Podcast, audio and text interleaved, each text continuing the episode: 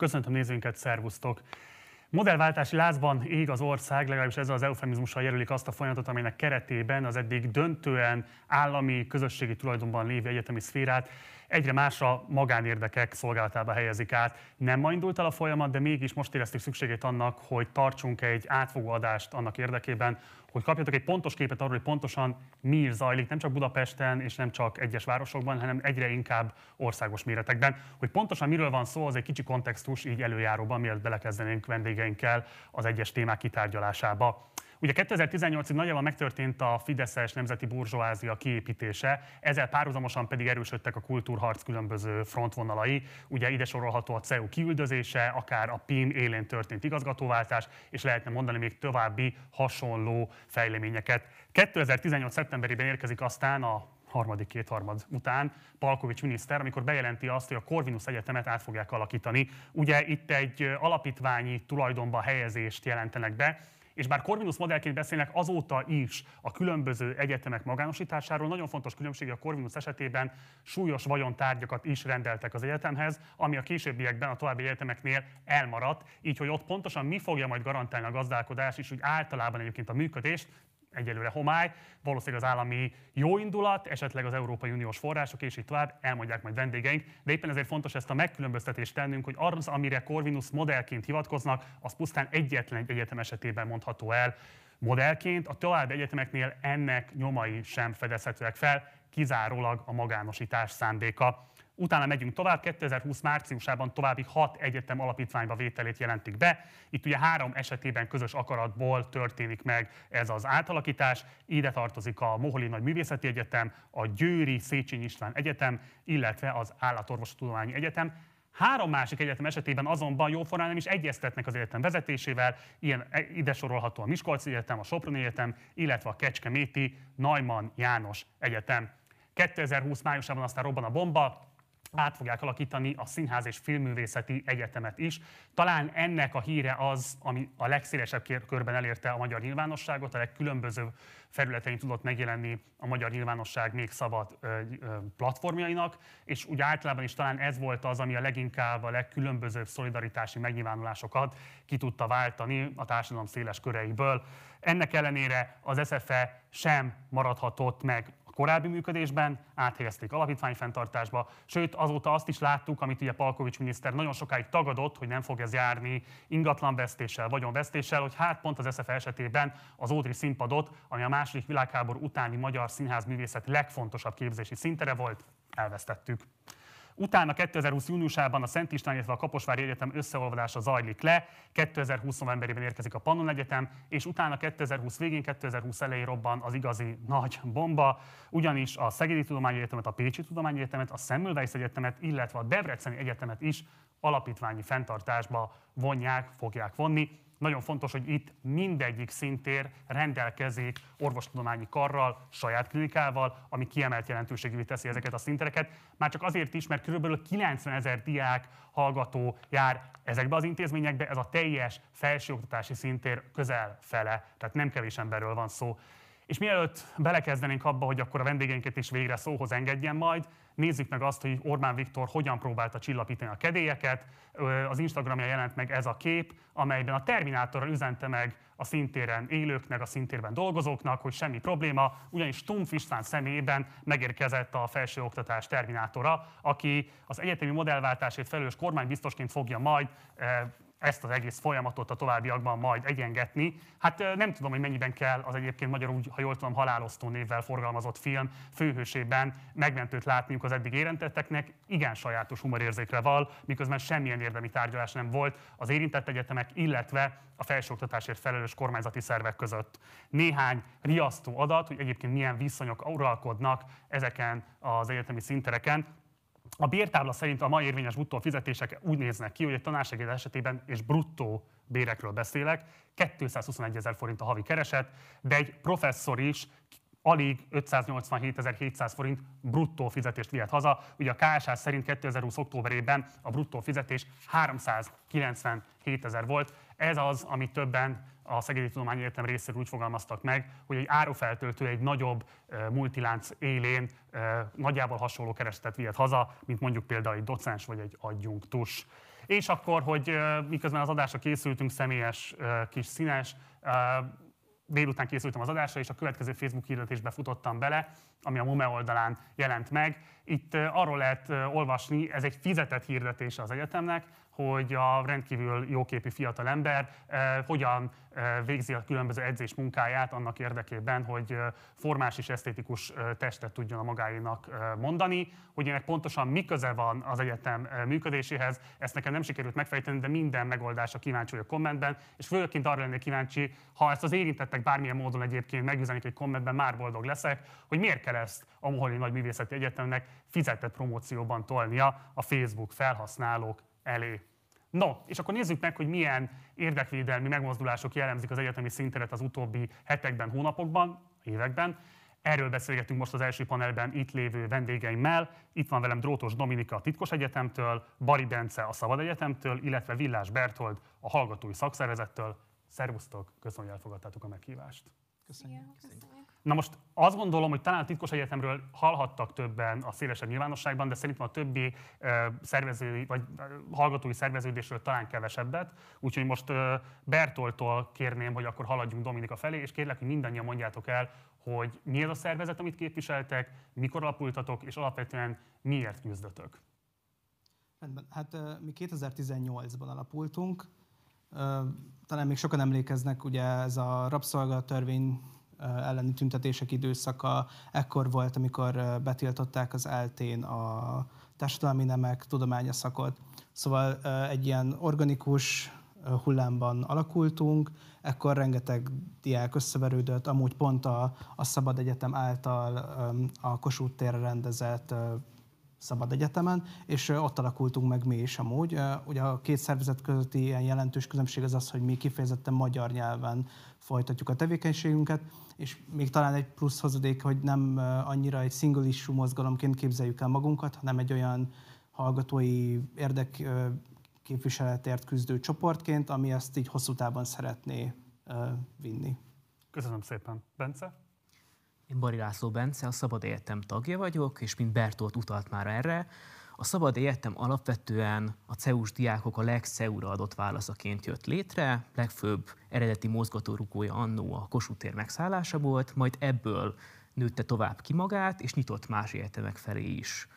Azóta tevékenységének a fókuszában elsősorban az áll, hogy a magyarországi oktatásnak a fejleményeire, fejlődésére hívjuk fel a figyelmet, úgy magyar, mint a nemzetközi szintéren, performanszokat csinálunk, mozgosítjuk a diákságot, akit el tudunk kérni. Van egy mozgó kiállításunk, amelyet már évek óta különféle helyeken állítunk fel, ez a Szabadország Szabad Egyetem kiállítás, amely bemutatja a magyarországi oktatás autonómiáját ért támadások idővonalát, emellett pedig eseményeken keresztül is felhívjuk a figyelmet a különféle fejleményekre.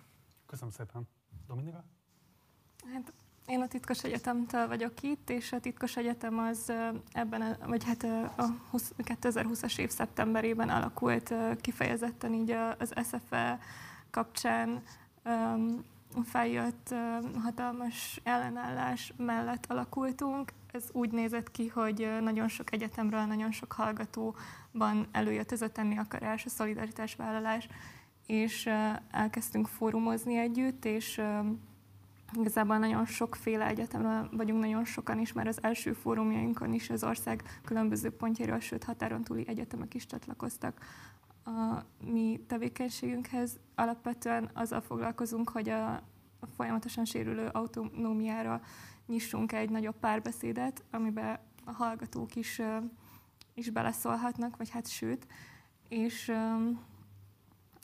és hát ehhez fórumokat szervezünk, továbbá így jelenleg most az oktatói hálózattal közösen van egy kivilágosodik névre hallgató kerekasztal sorozatunk, amit a Facebookon szoktunk live Miért van szükség a ti szerveződésetekre? Mi az, amit nem tud ellátni a hallgatói önkormányzat, vagy a hallgatói önkormányzatok országos szövetsége? Mennyiben kritikálja a ti működésetek az ő esetleges működésüknek? Bárki, akinek esetleg van ez gondolata, nyugodtan kezdjétek el akkor kezdem én, hogyha lehet. A Szabad Egyetem az én értelemben elég speciális intézmény, ugyanis mivel a CEU nem állami, hanem privát egyetem volt, ezért nem is illeszkedik bele. Például nem párhuzamosan működik egy hőkkel, annak országos hálózatával. És ebben az esetben, ami specifikum volt, az az, hogy a nemzetközi magyar, úgy mint más országokból származott diákságot összehozta az a közös cél és közös eszme, miszerint az egyetemi oktatásnak, az oktatásnak általában van egy autonómiája, ami nem csupán Magyarországon, de máshol is veszélybe került, amivel ők Magyarországon tartózkodtak, mi mindegy helyen voltunk, ezért a Magyarországon az oktatást ért támadások ellenében való fellépéssel véltük úgy, hogy, ki, hogy közösen tudunk egy lokális tevékenységgel egy nagy célt képviselni. Bertolt? Mi sok szempontból amúgy párhuzamosan működünk a hallgatói szakszervezetben a hallgatói önkormányzatokkal. Ugye ez egyrészt azt jelenti, hogy hogy olyan feladatokat is megpróbálunk ellátni, amiket úgy gondoljuk, hogy amúgy a hallgatói önkormányzatnak lenne feladata. Csak hogy mondjak egy példát, tavaly tavasszal, illetve idén ősszel, amikor a kollégistákat kilakoltatták, akkor mind a kétszer próbálkoztunk azoknak a kollégistáknak valamilyen megoldást találni, akik nem tudtak volna vagy hazaköltözni, vagy a kollégiumban maradni, és így az utcára kerültek volna. És Bocs, azt mondod, hogy helyettük, tehát hogy a hallgató önkormányzat helyett csináljátok ezt meg. Ők mit válaszolnak például erre a kérdésre, amikor konkrétan az van, hogy a lakatását veszik el tömegével a kollégistáknak? Hol van ilyenkor a hallgató önkormányzat? leginkább sehol, vagy ahol van, például főleg kisebb egyetemeken azért ez jellemző, hogy elég összetartó amúgy a csapat, és van is ilyen egyetemről hallgató önkormányzati tagja a hallgatói szakszervezetnek, szóval hogy ez nem egy, nem egy kirívó eset, de ilyenkor az van, hogy valahogy az intézményes rendszeren belül ők ezt a helyzetet nem nagyon tudják kezelni, ezért kénytelenek vagyunk kilépni ezekből az intézményekből, és szolidaritási akciókon keresztül, meg a közösségi tevékenységek által valamilyen megoldást találni. De csak hogy mondjuk egy másik példát, a hallgatói fórumok szervezése alapvetően szintén egy hallgatói önkormányzatnak lenne a feladata, mégis az eltén például az SZFE kapcsán nem szervezett fórumot a hallgatói önkormányzat, annak ellenére, hogy amikor mi megcsináltuk ezt, akkor arra eljöttek és részt vettek rajta. Én ezt még annyival egészíteném ki, hogy a hallgatói önkormányzatoknak egyébként egyetemenként változik a, a hatásköre, a feladatköre, és nagyon sok esetben ö, meg van kötve a kezük, sok helyzetben nem formálhatnak politikai véleményt, nem állhatnak ki teljes, tehát ők a hallgatóság egészét képviselik, így hogyha valaki egyetért velük, valaki pedig nem, akkor ők nem formálhatnak effektíve egy, egy azonos álláspontot. És nálunk a titkos egyetemben is vannak olyanok, akik hallgatói önkormányzat tagok, és, és részt vesznek a mi munkánkban is, a közös munkánkban, viszont mint, mint hallgatók, és nem mint képviselők, mert ez egy másik feladatkör. Nem tudom, hogy van pontosan ez a vicc, hogy két magyar az három párt, hogy van valami ilyesmi. Tehát a lényeg az a dolognak, ugye, hogy, hogy több az érdekképviseleti intézmény vagy szerveződés, mint amennyi egyébként a képviselendő ügy vagy adott esetben személy. Milyen együttműködés van közöttetek? Tehát nyilván, hogyha így most néznek minket azok a nézők, akik nem feltétlenül követik napi szinten az úgynevezett modellváltással kapcsolatos eseményeket, föltehetik magukban azt a kérdést, hogy miért három szintéren küzdenek a diákok azok ellen a folyamatok ellen, amelyek egyébként egyként sújtják a művészeti képzésben, a közgazdaságtani képzésben és így tovább résztvevő diákokat. Tehát, hogy szakterülettől függetlenül, vagy disziplinától függetlenül látszik egy ilyen tendencia. Mi erre a válaszotok? Azért úgy látom, hogy, hogy egy szervezet kikhez tud kinyúlni, kikhez tud eljutni, annak van egyfajta limitáltsága. Tehát minél több szervezet próbál embereket elérni, annál több ember lesz bevonva, és emellett, mivel, hogyha együtt működnek, akkor sikeresen tudják egyesíteni az e-, ezzel kapcsolatban kifejtett erőiket.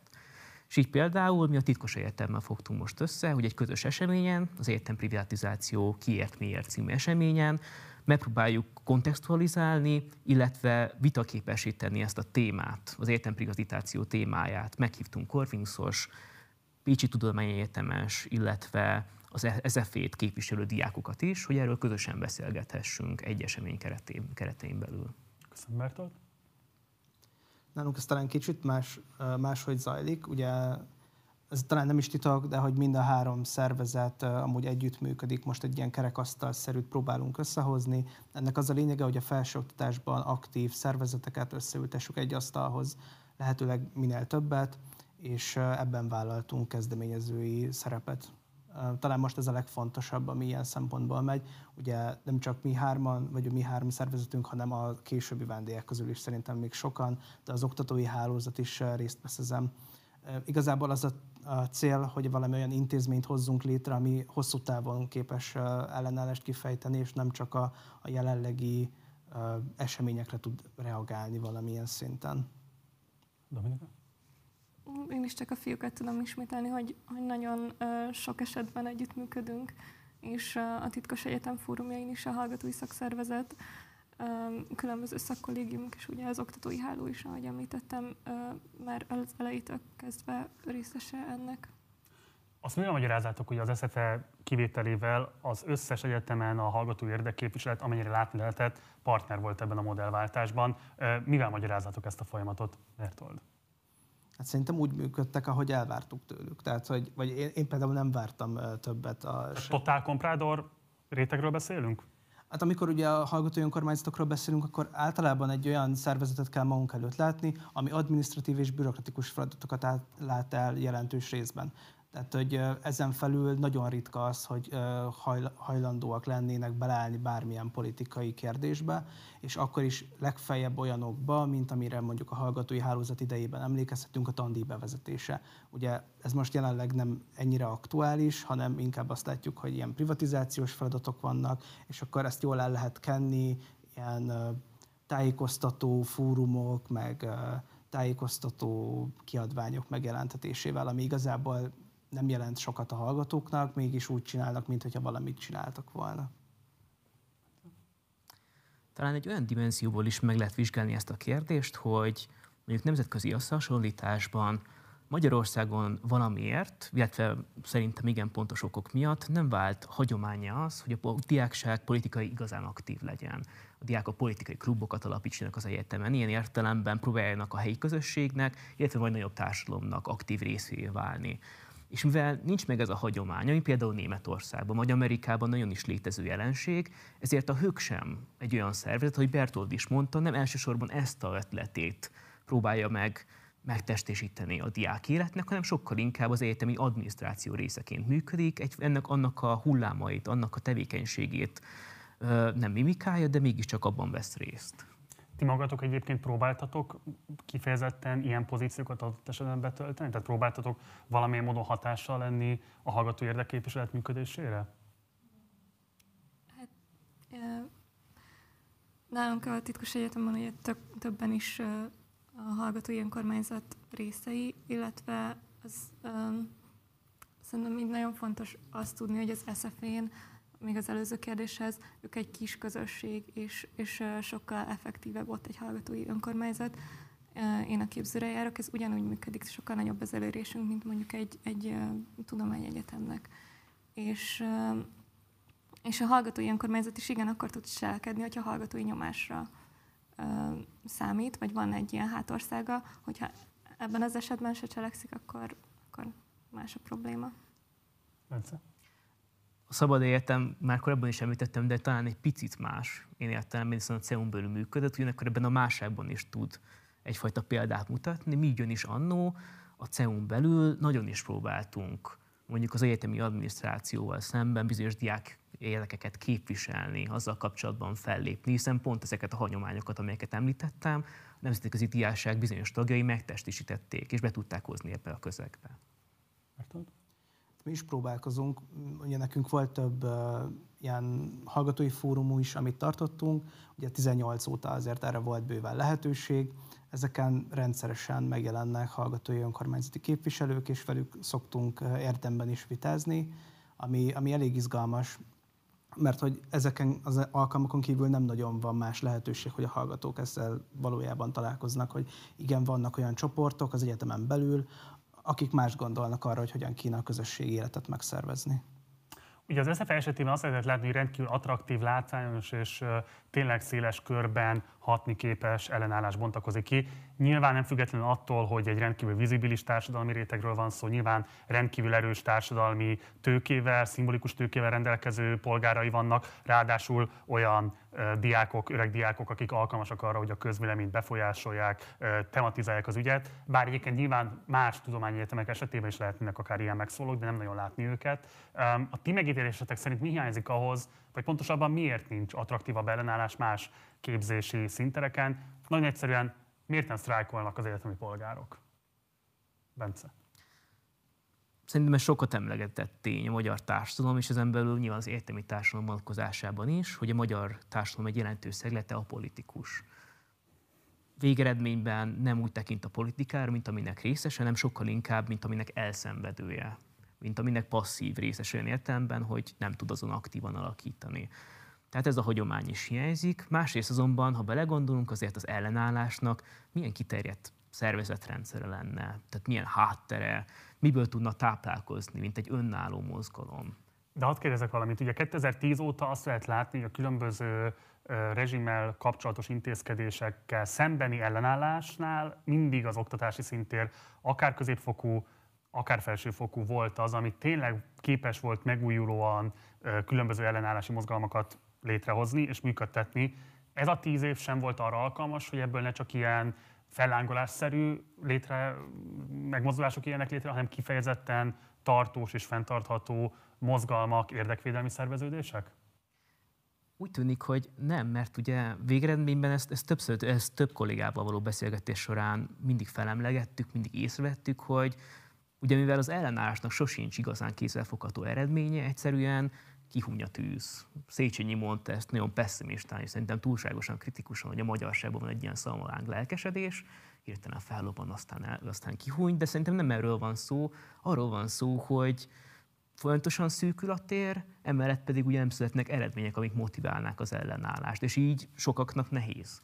Ez nem egy fals percepció, annyiban kérdezem csak, és egyébként ez a többiekhez is szól, hogy azért a 2012-es diák ellenállás az igenis meg tudta akadályozni például a pontszámok radikális átalakítását, meg tudta akadályozni az egyetemi férőhelyek radikális leszűkítését, és egy sor lépését egyébként a kormányzatnak el tudta tolni akár 4-5-6-8 évre is. Tehát, hogy azért látszik az, hogyha nem is az volt, hogy teljes egészében a kormányzati akaratot sikerült megmásítani, azért fontos stratégiai, adott esetben taktikai eredményeket fel lehetett mutatni. Ez sem volt elég sikerélmény ahhoz, hogy adott esetben emberekben, érintettekben az ellenállás szervezettebb formái felé való elindulást megképezze? Kinyitnom a teret a többiek okay, felé. Okay, hát én azt mondanám erre, hogy, hogy a legfontosabb talán, ami történt, hogy elmaradt az intézményépítés. Tehát, hogy azok a szervezetek, akik rendezték a 12-es diákmozgalmakat, azok nem maradtak meg, nem, nem volt ö, szervezett tudásátadás számunkra, szóval egy csomó szempontból nekünk újra kellett tanulni mondjuk 18 elején azokat a tapasztalatokat, amikkel mondjuk az előttünk lévők már rendelkeztek ezek, ezek lehetnek banális dolgok, hogy hogyan kell tüntetést szervezni, egészen odáig, hogy, hogy hogyan kell közösséget építeni. És mivel ez nem volt meg, és mindig újra és újra kezdjük ezeket a folyamatokat, így nagyon nehéz valami hosszú távú dolgot építeni. Nyilván ezek olyan problémák, amiket igyekszünk meghaladni. Tehát, hogy mi még 18 óta létezünk, és reméljük, hogy még létezni fogunk két év múlva is de hogyha esetleg mi sem leszünk, akkor ugye ez a, ez a probléma újra fel fog merülni, hogy megint ott lesz egy generáció, ami nem rendelkezik ezekkel a tudásokkal. Mert azt még fontos itt látni szerintem, hogy a felsőoktatásban a legtöbb hallgató 3-4-5 évet tölt maximum. És akkor utána mennek tovább a munkaerőpiacra és dolgoznak, vagy esetleg külföldre távoznak. És nektek erre mi a válaszotok? Tehát szerinted mi kellene ahhoz, hogy ezek a tudások, amik felhalmozódnak egy-egy generációban, azok továbbadódjanak a következő generációk számára?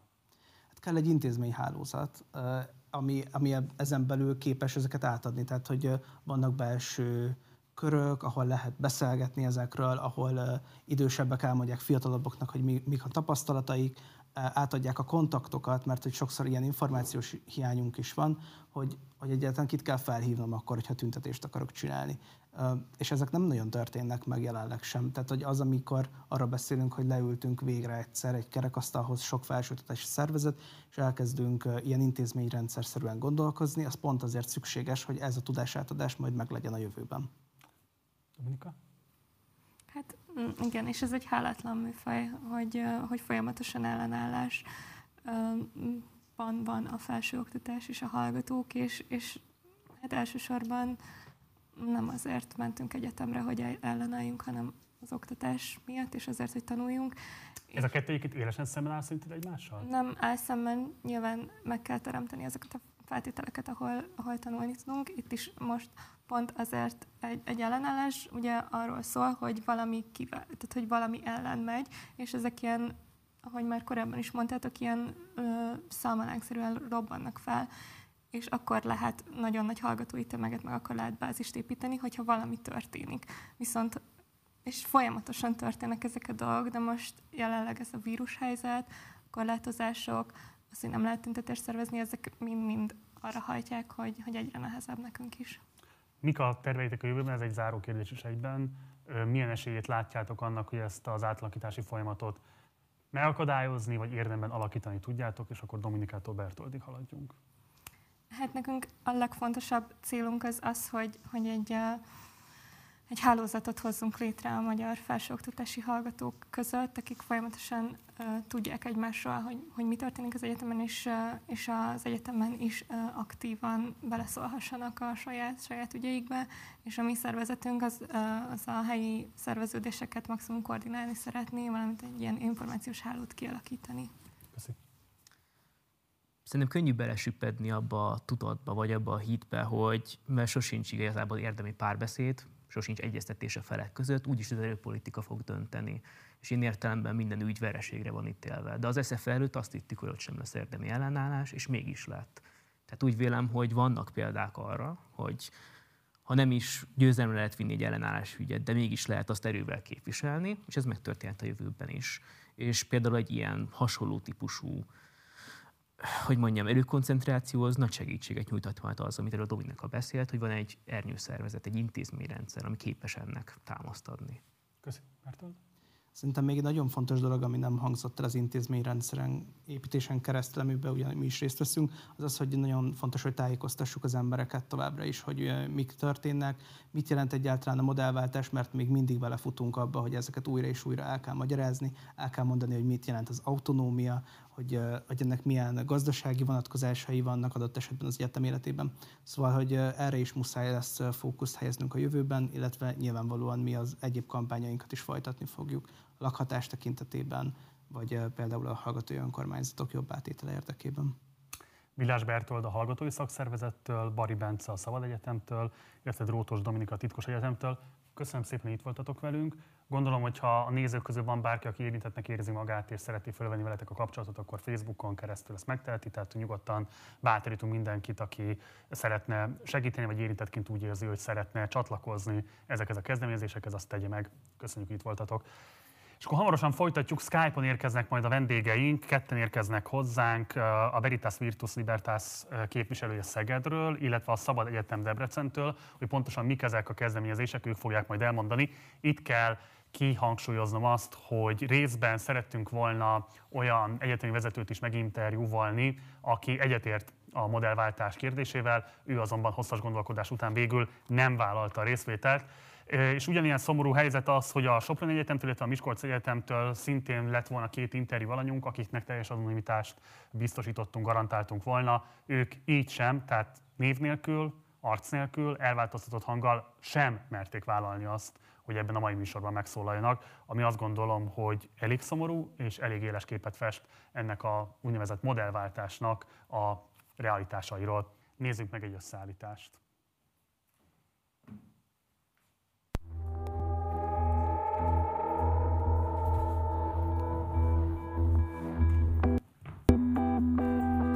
Nekem csak sejtéseim vannak arra vonatkozóan, hogy ez a rövid idő, ez egy jól kidolgozott terve. Én azt gondolom, hogy igen, mert hogy pont az, hogy ebben az intervallumban, amikor egyrészt vizsgai időszak van, más, másrészt a koronavírus helyzet miatt nem tudunk semmiféle ö, ellenállást produkálni, nem tudunk egyetemet foglalni, mint ahogy ezt láttuk az SZF-nél. Azt hiszem, hogy ezeket megelőzendő akarja azt a kormány, hogy ez ilyen nagyon gyorsított tempóban rohanjon át a szenátuson. Maga a modellváltási folyamat az egy rendkívül összetett dolog. Tehát nyilvánvalóan nem fog minden egyetemi hallgató olyan szorgalomból, ráadásul a vizsgai időszak kellős közepén leülni, és akkor elolvasgatni a munkatörvénykönyvét, hogy ez pontosan mit jelent.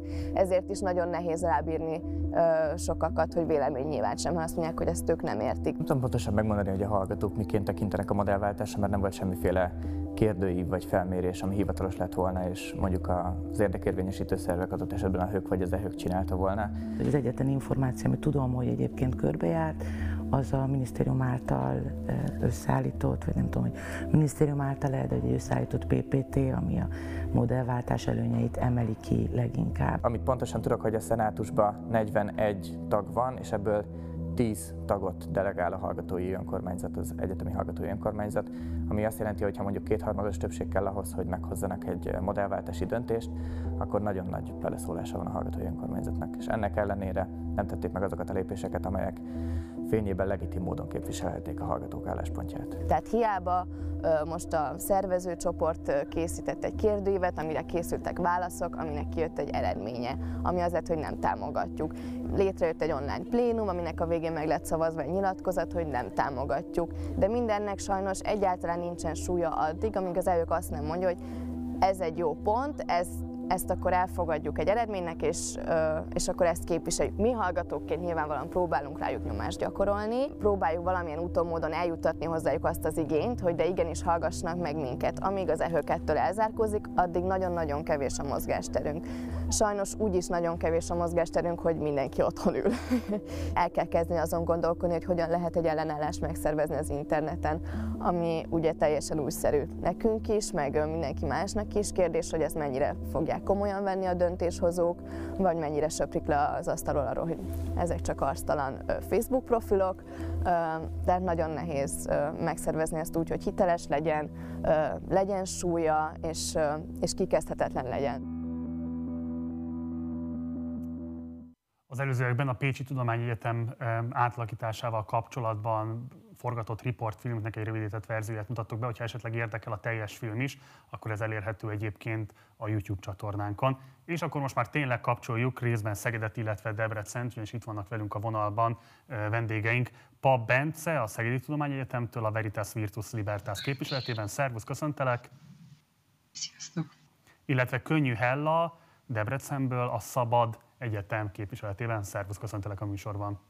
Sziasztok! Tőletek is azt kérdezem, mint az előző blogban a vendégeinktől, hogy röviden kérlek, hogy akkor ismertessétek, hogy pontosan mi hívta létre a szervezeteteket, röviden mutassátok be a keletkezés történetét, és akkor elsőként Hella nálad a szó. Mi eredetileg az őszi SZF-és megmozdulások kapcsán kezdtünk el szervezkedni a többiekkel.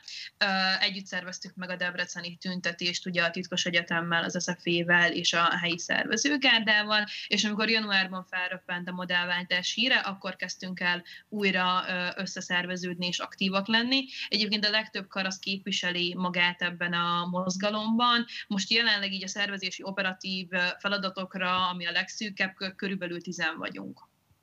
Köszönjük. Bence? Mi Szegeden a, először a CEUS tüntetéseken vállaltunk szolidaritást, pontosabban a, a CEU-val zajló negatív folyamatok mellett, vagyis hát pontosabban ellen, de szervezetként a BVL csak 2019 tavaszán alakult meg, amikor az MTL körüli átszervezések, átcsoportosítások mondhatni bomlasztás történt, és akkor alakultunk szervezet, és azóta próbálunk reflektálni és alternatívát mutatni az STS polgároknak. Röviden kérlek, hogy mondjátok el ti is a saját szavaitokkal, hogy mi a probléma ezzel a modellváltással, ha meg kellene győznetek egy kértkedő, szkeptikus, az ügyetekkel kapcsolatban szkeptikus embert, mit mondanátok, miért probléma az, amit most a ti egyetemetek kapcsán a kormányzat művel? Elsőként akkor Bence nálad a szó. Köszönöm azért a világon azért vannak szép számmal olyan egyetemek és egyéb intézetek vagy intézmények, ahol alapítványi fenntartásúak, tehát hogy, hogy ők tartják fent ezeket az intézeteket világszínvonalon. Szoktak példálozni az egyetemekkel is, bár az az igazság, hogy Magyarország teljesen más cipőben jár. Sehol nincs olyan, hogy az állami egyetemeket kijátszák magánkezekbe, és gyakorlatilag a, az ottani hatalom így nem csak pénzt, hanem, hanem hatalmat is örökít át, mindezt úgy átcsatornázva, hogy erről nagyon-nagyon szűk réteg tud, és még szűkebb réteg rendelkezik erről. Alapvetően nekünk ez volt a fő problémánk, hogy egyáltalán nem transzparens az a folyamat, és nem csak az SZT-vel kapcsolatban, hanem semmelyik felsőoktatási intézménnyel kapcsolatban ez a folyamat. Másrésztről pedig, ami, ami minket nagyon bántott az eddigi tapasztalatok. Tehát a modellváltás akár még jó is lehet, hogyha nem Magyarországon és a magyar példákon élnénk, és szerintem erre a, a, a legtranszparensebb történés az SFL-nek a, a, a blokkádja volt. Köszi. Hella? Igazából a jelenlegi rendszer legalább adott lehetőséget a demokratikus döntéshozatalra és képviseletre, míg hogyha ez mondjuk Debrecenben, meg az országban látszat is volt az elmúlt években. Ezzel a döntéssel mi úgy véljük, hogy esetleg egy későbbi politikai klímaváltozás esetén sem lehet majd visszaállítani ezt a fajta demokratikus rendszert, hiszen ugye a kuratórium tagokat nem lehet majd visszahívni. Világos. Itt több körben beszéltünk az előző panel kapcsán, vagy az előző panelben arról, hogy hogyan viszonyultak a helyi hallgatói önkormányzatok a ti működésetekre, vagy az ő működésükre, úgyhogy ezt kérdezem tőletek is, hogy titeket hogyan fogadtak, milyen a viszony az ehökkel. Hella, elsőként nálad a szó. Igazából szeretném előbb elmondani, hogy mi miért is éreztük szükségét annak, hogy mi megszervez, megszervezzük önmagunkat. Az első, amit szeretnék leszögezni, hogy jelenleg három csoportra tudnám osztani a Debreceni Egyetem hallgatóit a modellváltás kapcsán. A két kisebbik csoport, aki vagy állást, aki állást foglal az egyik vagy a másik oldalon, és a jelentős, nagyon nagy rész, aki vagy nem tudja, vagy nem is érdekli igazából, hogy miről van itt szó. Ez amúgy a högben és a részvételben is látszik, tehát például a 2019 2009-es hök választáson a 20 ezer vagy 25 ezer fős egyetemen 17%-os volt a részvétel, aki megválasztotta a jelenlegi hököt, aki képvisel minket. Ezen felül egyébként talán az egész országban egyedülállóan nálunk egy elég bonyolult hökrendszer van, ami azt jelenti, hogy mi, mint hallgatók, egyetemi polgárok, közvetlenül csak a legalsó szintet, nagyon-nagyon maximum a kari hököknek az elnökét választhatjuk meg. Viszont ezek felett még van még egy magasabb rendszer, vagy hát még egy magasabb szint, egy esernyő szervezet, a Debreceni Egyetem hallgatói és doktoranduszi képviselete, ami egy esernyőként terül ezek felé, és hát ennek az elnöke az a Parti Péter, aki gyakorlatilag annyi éve höközik, meg annyi éve van a högben, mint a hány éves a mi legfiatalabb egyetemista tagunk, tehát 2001 óta forog a hög különböző szervezeteiben. Ezek már egyébként önmagában is elég okot adnának arra, hogy legyen egy tényleges hallgatói érdekvédelmi mozgalom, viszont ami úgy igazán feltüzelte bennünk ezt a uh, szándékot, az ugye a tájékoztatás hiánya volt a, a hallgatói önkormányzat részéről. Ugye mi konkrétan annyit kaptunk január elején, hogy ők már meghozták a döntést, semmilyen vita, semmilyen fórum nem előzte meg. Volt egy olyan mozgalmi tagunk, aki érdeklődött a höknél erről korábban, és idézni szeretném, mert ugye megkaptuk az e-mailt továbbítva tőle, azt válaszolta a hök elnöke, hogy nem szemérmetlenül a fű alatt fog megtörténni a döntéshozatal. Az, hogy zárt ajtók mögött bizonyos oktatókat nem beengedve hozták meg ezt a döntést, igazán ellentmond ennek. Úgyhogy ez, ez igazán ez hívta életre a mi mozgalmunkat, és az, hogy milyen együttműködés és milyen hök reakció volt, ugye a höknek annyi reakciója volt erre az egészre, hogy kiadta ezt a Neptun e-mailt, amiben kettő pontban taglalják azt, hogy ez hogyan nem fogja érinteni a Debreceni Egyetem hallgatóit, és hogy egyébként ők az állami egyetem alatt is olyan csodálatos munkát végeztek, hogy úgy döntött az alapítványi modellváltásról szóló szavazáson a szenátus, hogy megtartja a hököt az alapítványi egyetem esetén is, és az együttműködésünk velük uh, igazából nem létezik, tehát uh, ha nem számítjuk azokat az önérzetes Facebook kommenteket, amiket a hallgatói csoportokban szoktak hagyni, vagy pedig a mi Facebook oldalunk alá kommentelünk, ahol szintén ugyanezt a két pontot uh, ismételgetik, és próbálják megvédeni azt, hogy egyébként ez miért is jó nekünk, és a legerősebb érvük az az, hogy honnan tudjuk, hogy itt is az lesz, mint a Corvinuson és így ennyiben kimerül igazából a dolog. Velünk nem vették fel a kapcsolatot, mi szeretnénk egyébként velük felvenni a kapcsolatot, csak mi ugye az a leírásokat várjuk.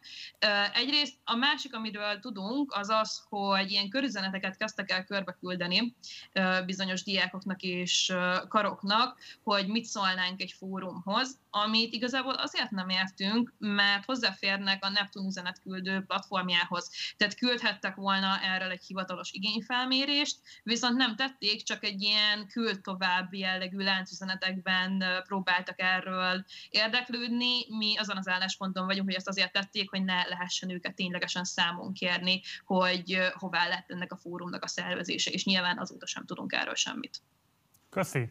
Szóval Bence, mi a baj a modellváltással?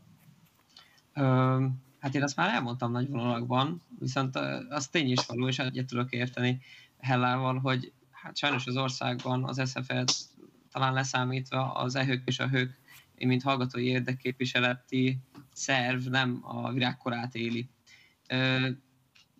Szegeden is biztosan sokan hallottak török márkról, és, és a, a centralizált kötött mandátumokról, illetve a, a höknek a, a buli szerviz kategóriájába sorolásáról. Sajnos tényleg ezen a szinten megragadt hosszú-hosszú évekre visszamenőleg ez a szervezet, viszont hát itt most élőadásban meg kell dicsérnem a szegedi hököt, mert az őszi névváltoztatáshoz képest, ahol nem informáltak minket, nem, nem végeztek semmiféle felmérést, csak nagyon-nagyon hosszantartó és erős nyomásra. Most abszolút, ha nem is a mi pártunkon voltak, de, de a mi szavazottunkat adták le a mandátumaikban a szenátus ülésen, és ez annak volt köszönhető, hogy nyitottak voltak amit ezúton is köszönünk. Szerintem Szegeden volt a modellváltás kapcsán a, a legnyitottabb tök ö, viselkedés, mert hogy kikérték a hallgatók véleményét. Sajnos itt, itt sem egyetemi szavazás ö, kereteiben, tehát ö, nem úgy, mint az őszi névváltoztatás kapcsán, de, de különböző e-mailekkel bombázva szerencsére meg tudtuk azt oldani, hogy, hogy a, a mi akaratunkat képviseljék legalább azok, akik a képviseleti demokrácia jegyében minket képviselnek. És akkor egy záró kérdéskör. Szerintetek miért nincs más egyetemeken olyasfajta attraktív ellenállási megnyilvánulás, mint amit lehet látni, vagy lehetett látni az SZF esetében. Ti a saját egyetemeteken belül hogy látjátok, van-e bármifajta sztrájkkészültség, zajlanak-e bármifajta érdemi egyeztetések erről? Tehát hogyan látjátok az ellenállásnak a lehetőségeit? Miért nincs olyasfajta megmozdulás, mint amit láthattunk a Színház és Művészeti Egyetem esetében? Öm, akkor kezdem én. Ö, az az igazság, hogy, hogy minden egyetemnek egy kicsit más a, a struktúrája és berendezkedése, mint az SFL-nek. Az SFL lévő diákság, akik előtt megemeljük a kalapunkat, mert hatalmas dolgokat visztek, vittek és visznek a mai napig végbe, egy nagyon homogén közeg, egy nagyon sokkal kisebb közeg, nem annyira taggalt, lévén Szegeden nincs is kampusz az SZTL-nek, hanem a karok szét vannak dobálva Szegeden belül és Szegeden kívül is, és nagyon-nagyon nehéz egy olyan ö, egységes közeget, egy sztrájkra képes, életképes közeget létrehozni, ami, ami de hosszú bocsáss meg egyébként, de hogyha ez így is van, az egyes kampuszokon vagy az egyes részlegekben nem elképzelhető az, hogy akkor az ellenállásnak bizonyos attraktívabb megnyilvánulásai felbukkanhatnának? De felbukkanhatnának, csak akkor meg azt húznák rájuk, hogy megint a, a humántudományokkal foglalkozók hőbörögnek, mert nincs dolguk, mert a bölcsészek amúgy is többségben vannak az ilyen akciókban, és ez valamilyen szinten igaz is, viszont véleményünk szerint egy, egy teljes sztrájk, egy, egy, teljes elbarikádozás nem egy karon és nem egy, egy épületben kéne zajoljon, hanem, hanem egy egyetemen. És nálunk ez jelenleg nem, nem kivitelezhető, még hogyha sokan a szemükre, szemünkre is vetik, hogy, hogy annak van értelme, és kövessétek az SFF példáját. Az SZTN-nek nincsenek olyan kultikusnak számító kulturális emberei, akiket ki tudnának állítani az Audrey színpad felé, elé, akiken generációk nőttek fel, hiszen, hiszen azokat az embereket több százezer ember követi, tudja, hogy, tudják, hogy ők kicsodák, és, és ilyen emberekkel ö, lehet, lehet sztrájkot, és van is értelme sztrájkot, transzparens sztrájkot hirdetni. Az az igazság, hogy, hogy nálunk az elégedetlenség nem csap át ebbe a, ebbe a színbe. Köszi, Hella! Alapvetőleg mi ennek két okát látjuk. Az egyik, és az egyértelműen fontosabb, azok a szigorúbb járványkezelési szabályok. Tehát a gyülekezések teljes betiltása és a keményebb bírságolása azért az egy elég komoly visszatartó erő. Mi ezeket ilyen kisebb, tényleg csak ismerősök által szervezett, és amiről tudnak flashmobokról, flashmobokat csináltunk eddig. A másik, ami nekünk egy lokális indok, az az, hogy Debrecen alapvetőleg egy elég apolitikus város. Tehát ennek egy fontos eleme az is, hogy a, a város és az egyetemváros az egyébként egyébként viszonylag elkülönül egymástól. Tehát a városiak nem kifejezetten foglalkoznak az egyetem ügyeivel, és az egyetemisták sem foglalkoznak Debrecen ügyeivel. Tehát nálunk mi innen indulunk, tehát ez, a, ez az alap, ahonnan kezdünk, és erre rájön a hallgatóknak és az oktatóknak az öncenzúrázása is. Tehát jelenleg ugye azon a 21 oktatón kívül, amikne, akiknél Fábián az egyik a volt rektorunk, aki a vezetőjük, nem szólalnak meg, kapunk tájékoztatást, kapunk egy kis biztatást, viszont ők nem adják a nevüket ehhez. ehhez. Tehát nekünk az öncenzúra a legnagyobb ellenségünk ebben, hogy miért nincsenek látványosabb megmozdulások. És akkor abszolút záró kérdés és rövid válaszokat szeretnék kérni. Ha nézik most az adást érintett egyetemi polgárok, mit mondanátok nekik, hogyan lépjenek veletek kapcsolatba, milyen terveitek vannak, mire számíthatunk tőletek? Elsőként Hella. Mi folytatni szeretnénk a tájékoztató kampányunkat, magyarul és angolul is, hiszen Debrecenben tanul a legtöbb külföldi hallgató, és ők még annyi tájékoztatást sem kaptak a högtől, mint amennyit mi kaptunk magyarul, ami ugye az egy darab Neptun e-mail volt. Ezen kívül egyébként együtt dolgozunk a többi egyetemmel, és készülünk egy országos projektre is, amiről nyilván majd időben értesülni fog mindenki, viszont addig is a Szabad Egyetem nevű, tehát könnyebben meg lehet különböztetni a másiktól, mert ugye két nagy a D és az E. Megtalálhatóak vagyunk ezen a Facebook oldalon, és privát üzenetben igazából bárki jelentkezhet, de van egy Debreceniek a felsőoktatásért nevű Facebook csoportunk, ami zárt, viszont bárki csatlakozhat hozzá, és ide is várunk minden érdeklődőt közös beszélgetésre és ötletelésre. Bence? sem tervezzük feladni, sőt, a VVL tanul nem ezért hoztuk létre, és nem is itt fogunk megállni. Mi is benne vagyunk abba a csoportosulásba, ami egyfajta összegyetemi megmozdulásnak tekinthető, és szeretnénk ebbe aktív részt vállalni, és mi is csak azt tudjuk mondani, hogy a Facebookon és az Instagramon megtalálnak minket, és aki aktív szerette lenni, az nálunk lehetőséget kap alapvetően, hiszen minden kéz tud ebben segítkezni, és szerencsére a rezsim biztosítja azokat a kázusokat, amikben ez még a, ez a mozgalom még működhet. Pap Bencének a Szegedi Tudományegyetemtől, illetve Könnyű Hellának a Debrecen Egyetemtől. Köszönöm szépen, hogy itt voltatok velünk. Köszönöm, hogy részt vettetek a műsorban. Köszönjük. És akkor folytatjuk is itt a stúdióban, mert itt van már velünk Mészáros György, az eltudott szense. Szervusz! Köszöntelek az adásban, illetve Tóth Tamás, a Vezelinek az adjunktusa. Szervusz, köszöntelek a műsorban. Um, ugye arra kértünk benneteket, hogy beszéljünk kicsit általánosságban erről az átalakításról, ami érinti ezeket az egyetemeket. Úgyhogy első kérdésem az lenne hozzátok, hogy a ti megítélésetek szerint önmagában ez a magánosítás, ez lehetne jó célokat szolgáló, jó közcélokat szolgáló átalakulási folyamat, tehát annak a formájában van abban, hogy ezt a kormány csinálja, vagy pedig általában véve van az a probléma, hogyha egyetemeket ilyen magán érdekcsoportok kezébe helyeznek át, nem csak a magyar kormánynál, esetleg más kormányzatoknál is. És akkor elsőként Gyuri, nálad van a szó. Hát nekem a határozott válaszom arra, hogy nem, hogy ez nem jó folyamat, de nyilván ez egy, ez egy ilyen érték megközelítés, tehát hogy attól függ, milyen értékekből indulunk ki. Én azt gondolom, hogy, hogy minnyájunk az egy ilyen közös gondolat lehet, hogy szeretnénk a, a piacot a mindennapi életünk egy részéből kizárni legalábbis. Tehát, hogy a piacnak egy csomó olyan hátrányos részét látjuk, ami, ami, aminek nincs helye mondjuk a magánéletünkben, a család életünkben, és hogy, hogy az a kérdés, hogy vajon a tudásnak a létrehozása, az oktatás az olyan terület, ahova szeretnénk, hogy a piac jelen legyen, vagy nem szeretnénk. Én azt gondolom, hogy nagyon erős a, a hazai oktatáshoz kapcsolódó beszélgetésekben, meg megnyilvánulásokban az, hogy tulajdonképpen ez egy jó dolog, mert hatékonyságot hoz a, a piacosítás, a magánkézbeadás, egy ilyen menedzser szemléletet, megfelel a munkaerőpiac céljainak. Nagyon sok ilyet lehet hallani, még az ilyen balliberális médiában is lehet azt hallani, tulajdonképpen a modellváltás az nem ördögtől való, tök jó, csak nem így kellene megvalósítani. És azt gondolom, hogy ez, ez hát ez egy veszélyes diskurzus, mert mert teret ad annak a, annak a neoliberális tendenciának, ami amúgy is borzasztó erős a magyar társadalomban, nem kérdőjelezzük meg azt, hogy ez a, ez a magánkézbe adott megoldások, a piaci megoldások, azok valóban jók -e. Én azt gondolom, és ez nyilván az én érték megközelítésem, hogy a kapitalizmus és a, és a hozzá kapcsolódó neoliberális közeg, az, és ez a neoliberális megközelítés, ez ráteszi a, az életünk minden területére a kezét, és hogy, hogy nagyon fontos megóvni legalább amennyire lehet a tudásnak, meg a tudománynak, meg az oktatásnak valamiféle autonómiáját. Gondoljuk el, hogy ha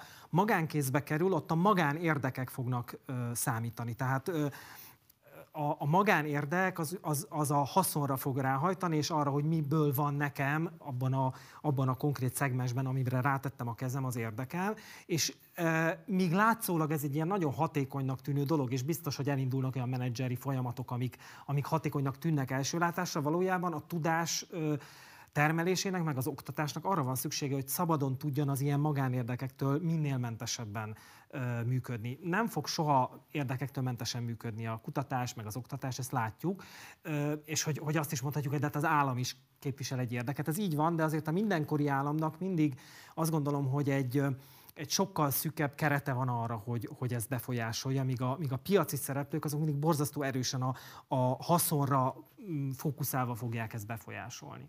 Tehát ezt majd Tamás ki tudja egészíteni még Igen. Tamás? Igen, igen, te én csatlakoznék hozzá, főleg ehhez a rendszerkritikai szemponthoz. Bár én azt gondolom, hogy már most, már régóta egy ilyen piacosodási folyamatot látunk a felsőoktatásban. Alapvetően az, az, az itt a baj szerintem, hogy hogyha a piac kezd dominálni az oktatás bármely területén, akkor, akkor úgy kezdünk el beszélni az oktatásról, mint hogy ma is, mint hogyha ez egy ilyen szolgáltatóipar lenne ahol a, az oktatásnak a, a munkaerőpiaci érdekek jelölik ki a, a sajátos útjait, a kutatásnak, a felsőoktatási kutatásnak pedig a, a tőke fejlesztési motivációja jelölik ki a, az érdekeiket, és ez, ez szerintem nagyon messze áll attól az egyetem eszménytől, ami mondjuk Humboldt nevéhez köthető, de, de másokra is hivatkozhatnánk, és, és szerintem alapvetően különbözik az egyetemnek a, a célja is, meg a, mondjuk a motivációja is a, a piac céljaitól és motivációitól. Tehát míg a, a piacnak a célja a profit, motivációja mondjuk így leegyszerűsítve mondjuk a verseny, addig a, a, a, az egyetemnek, most nevezzük így ilyen átfogó néven, tök, tök más ilyen feladatai vannak. Célja lehet például, szerintem sokkal inkább kötődik a célja a közjavakhoz, a commonshoz, és az azokhoz való hozzáférhetőséghez, a motivációja pedig sokkal, tehát hogy az nem egy versenyszerű motiváció, hanem, hanem egy ö, életközösség oktatók és hallgatók között, és közéletiség is egyben. Tehát, hogy van egy, van egy társadalmi feladata is, amit azért el tud lehetetleníteni a piac jelentősen. Hadd képviselni egy picit az ördög ügyvédjét a műsorban. Kérlek, hogy magyarázatok azoknak a nézőinknek, akiknek nem feltétlenül magától értetődő az, hogy mi a probléma azzal, hogyha az a menedzsment szemlélet, ami mondjuk egy cég vezetésében megjelenik, egy az egyben átültetésre kerül egy egyetem vezetésre. Tehát mi a baj azzal, hogyha egyébként a hatékonyság növelésében, az erőforrások optimális felhasználásában gondolkodik mondjuk egy egyetem vezetése, és arra, arra gondol, hogy hát igen, vannak bemenetek, vannak kimenetek, egyébként az fontos, hogy ne csak az állam finanszírozza ezeket a különböző tudásátadásokat, hanem egyébként a felelősség az megjelenjen, a felelősségvállalás az egyetemi polgárok szintjén is. Szerintetek ennek a szemléletnek mik a társadalmi kárai? Hogyan tudnátok ezt elmondani egy olyan embernek, aki az esetben egyébként azt gondolja, hogy így kellene egy egyetemet átalakítani, vezetni? Elsőként Tamás. Hm. Hát David Graeber írt egy könyvet, um, Humbug melók, azt hiszem, vagy talán bullshit melók lett a magyar fordítása, és ab, az ahhoz készített jegyzetben van és sok szó a, arról, hogy a, a felsőoktatás hogy humbugosodik, hogy, hogy válik egyre inkább kitetté az ilyen humbugosító folyamatok kitetté ez, ez, ezek felé a folyamatok felé, és hát mi is azzal szembesülünk a mindennapjainkban, hogy, hogy minden ilyen adminisztratív, bürokratikus procedúra egyre inkább megjelenik az oktatók és a hallgatók életében is, tehát egy időnknek a jelentős részét e-mailek megválaszolására, különböző akkreditációs és, és menedzsment folyamatoknak a intézésére fordítjuk, miközben itt alapvetően ugye oktatási és kutatási tevékenységet kellene végeznünk. Tehát, hogy én azt látom, hogy, hogy ha eluralkodik egy ilyen vállalatirányítási szemlélet az egyetemen, az szükségszerűen leszivárok bizonyos mértékben az oktatók és a hallgatók felé, és a hallgatók is valószínűleg, akik a műsort nézik, be tudnak számolni olyan bürokratikus csapdahelyzetekről, amikbe már a tanulmányok során kerültek, és ez képes szerintem belülről az egyetem kultúrájának a szintjén meggyilkolni azokat a folyamatokat, amik alapvetően az alapját adják a felsőoktatási életünknek. Köszönjük, Gyuri. Hát a, a, a tudomány csinálás, abban, abban benne van egy nagyon erős szabad alkotás. Voltam egyszer egy, egy beszélgetésen, ahol így mondták, hogy hát tulajdonképpen ma Heidegger nem lehetne egyetemi oktató. Őt hozták példának, és még lehetne nyilván sok mindenkit, mert, mert olyan fajta elvárások alakultak ki pont emiatt a verseny miatt, és itt visszatérnek arra, amit a Tamás mondta, hogy ez nem egy, nem arról van szó, hogy a piacosítás az valami, ami előttünk áll, hanem ami, ami már megtörtént és már folyamatban van és nagyon erősen hat a magyar, magyar ö, oktatásra és felsőoktatásra is.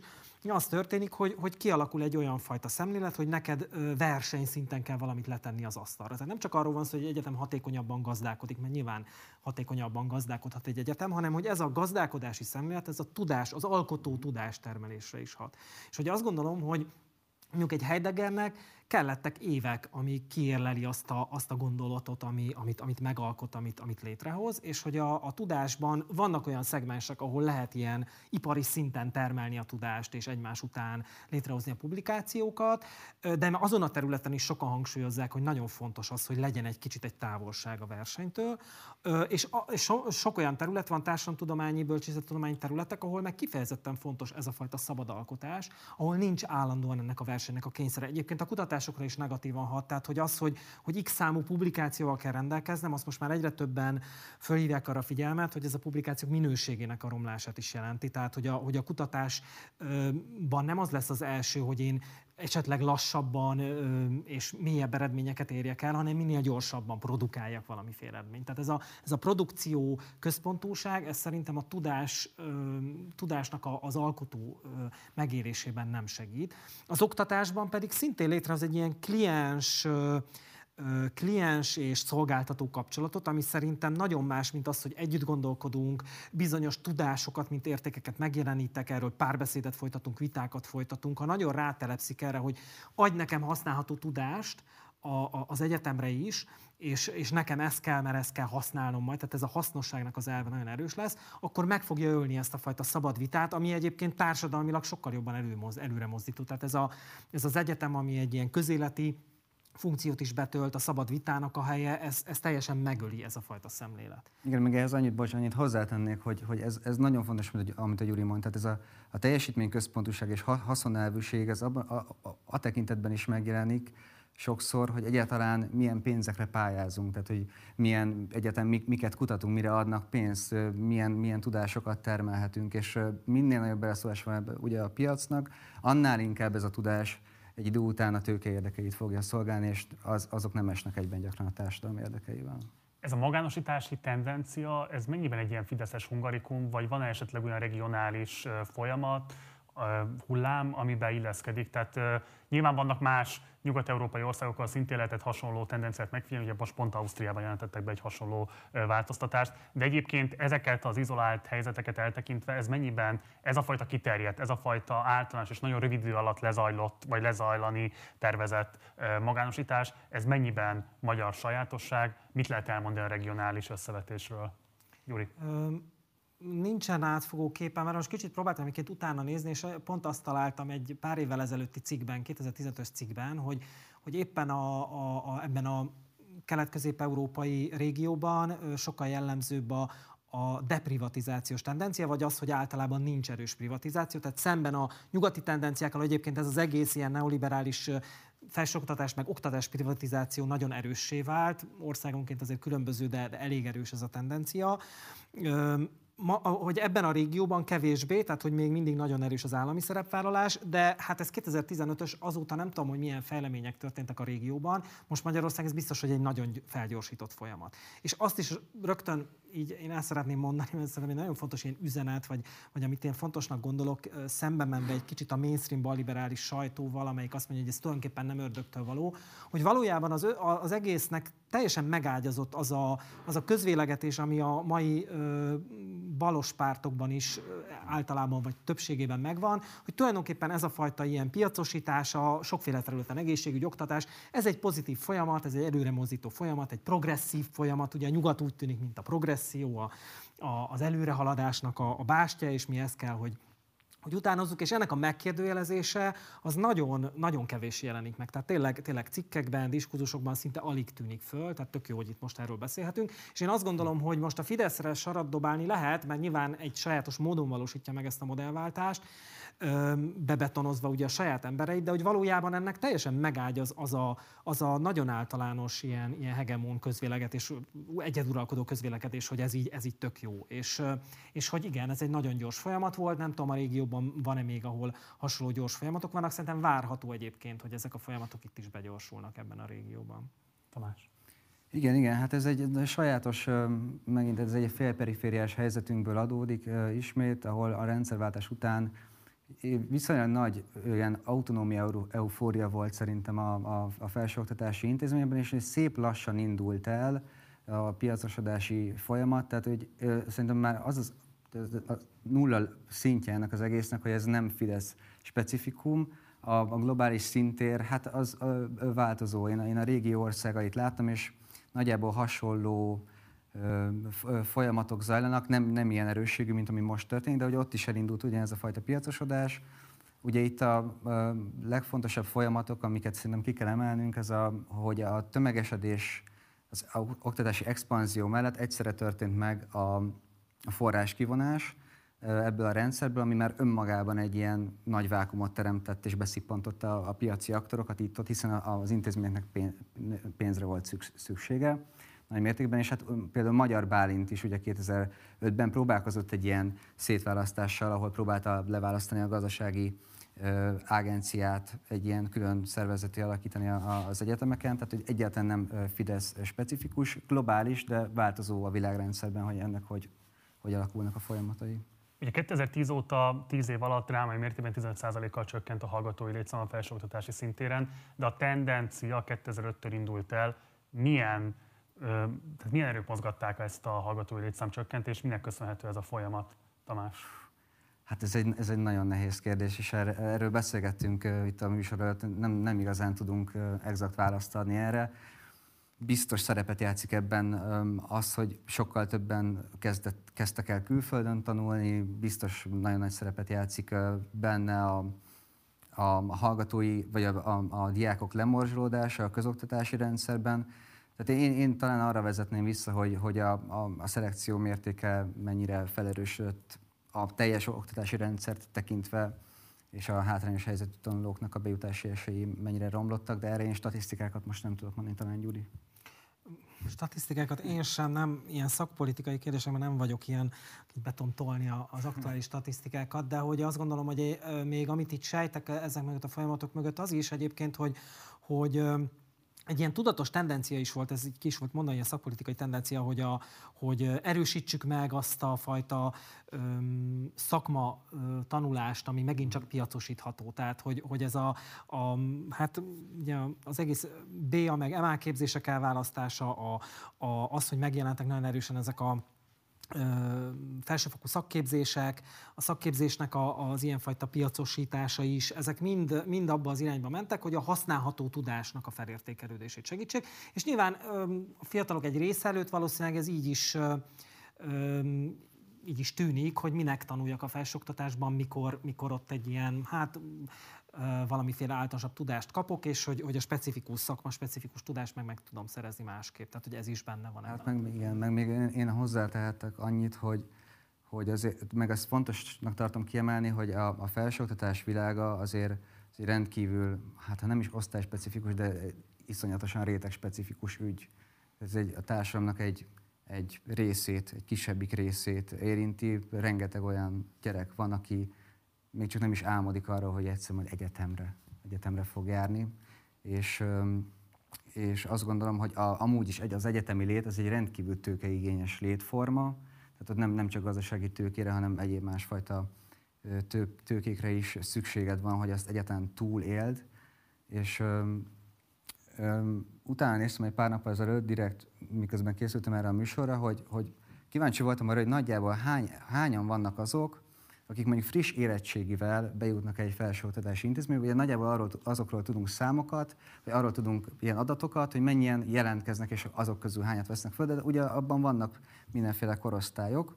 De hogy el tudjuk képzelni, hogy nagyjából mennyire szelektív ez a rendszer, mondjuk képzeljük el az oktatási rendszert úgy, mintha egy ilyen gyár lenne, mondjuk ami az is, hogy bemegy a százezer gyerek az elején, ugye ennyien kezdik el évente kb. az első osztályt, és 18 évvel később a rendszer összes szelekciójával, lemorzsódásával, meg korai iskola elhagyásával együtt, mondjuk kijön egy bizonyos szám, számú ö, végzett, érettségizett tanuló, és an, azok közül kb. 20 ezeren jutnak be felsőoktatási intézményekbe. Ez, ez, ez az egyötöde nagyjából ennek a, ennek a létszámnak. Kérdés az, hogy, hogy ez jól lenne így, hozzáadva azt a rengeteg expanziót nyilván, ami történt így az utóbbi évtizedekben, vagy valami, lehet, hogy valami másfajta formára kéne átállítani a felsőoktatást. Mit válaszolnátok azoknak az egyetemi polgároknak, akik egy kicsit apologetikusak a kormányzati intézkedésekkel szemben, mondva, hogy valóban nem ideális a modellváltás, csökken az egyetemi autonómia, valami vagyonvesztés is elképzelhető, meg úgy általában van egy ilyen demokrácia deficit az egésszel együtt járban, de mégis, hogyha a kormányzat azt az 1500 milliárd forintot, amit megígért fejlesztési pénzekben oda fog adni, hát zákson lesz 10 jó évünk végre, és egyébként nem volt még olyan oktatási kormányzat, hogy mondjuk hasonló fejlesztési pénzeket lengetett volna be. Mit mondanátok azoknak, akik esetleg egy ilyen kitekert logikával próbálnák maguk számára normalizálni a kormányzati eljárásrendet? Elsőként Gyuri esetleg. Kösz.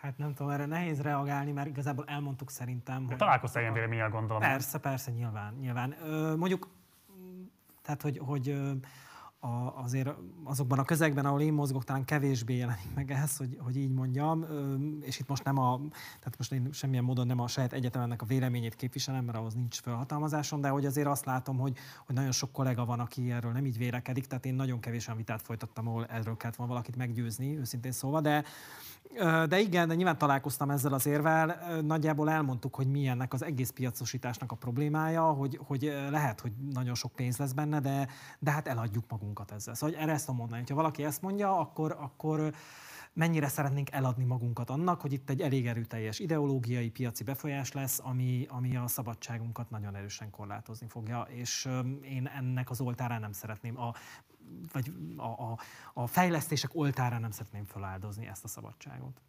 Tamás? Hát igen, én inkább azt kérdezném meg, szerintem erre jó lenne, ha egyszer lenne majd egy ilyen társadalmi szintű reflexió, hogy mi, mi a feladata az egyetemeknek, a felsőoktatási intézményeknek. Tehát egyszer ezen el kéne gondolkodni, hogy milyen, milyen célt szolgálnak, vagy hogy mi, mi lenne fontos, milyen feladatuk lenne fontos a társadalom számára. És és hát szerintem ez a, ez a haszonelvű megközelítés, amiről már beszéltünk, hogy majd a sok pénz az jól hasznosul a tudástermelésben, nem, nem biztos, hogy ez a jó, jó válasz. Gyakran úgy közelítjük meg ezt a felsőoktatási témát, meg egyébként magát az oktatást, mint ez egy ilyen befektetés lenne. Meg egy termelünk, bölcsészeket termelünk, meg, meg, meg agrármérnököket termelünk. Tehát mintha ez, ez lenne önmagában ez a végzettség, meg a, meg a papír, a diploma, a diplomákból kreált ilyen látszatvilág volna ennek az egésznek a célja, pedig ennél sokkal fontosabb folyamatok történnek, amire már próbáltam az elején utalni, hogy itt, hogy itt embereket is formálunk, meg próbálunk valamit a társadalomnak visszaadni, hogyha már ennyire szelektív a rendszer, akkor legyen valami társadalmi hatása is ennek, a, ennek az egésznek, és hogyha ezt, ezt az utóbbit szeretnénk erősíteni, akkor abban nincs keresnivalója a piacnak ti megítélésetek szerint mi kellene az, hogy ezek az izolált ellenállási kísérletek valamilyen módon egységesülni tudjanak, illetve hogyan lehetne, milyen tanácsol élnétek adott esetben azon egyetemi polgárok felé, akik szeretnének attraktívabban is ellenállni, mire fókuszáljanak, mire figyeljenek, milyen tanácsol élnétek, hogyha élnétek bármilyen tanácssal. Hmm. Tamás elsőként? Fú, um, uh-huh.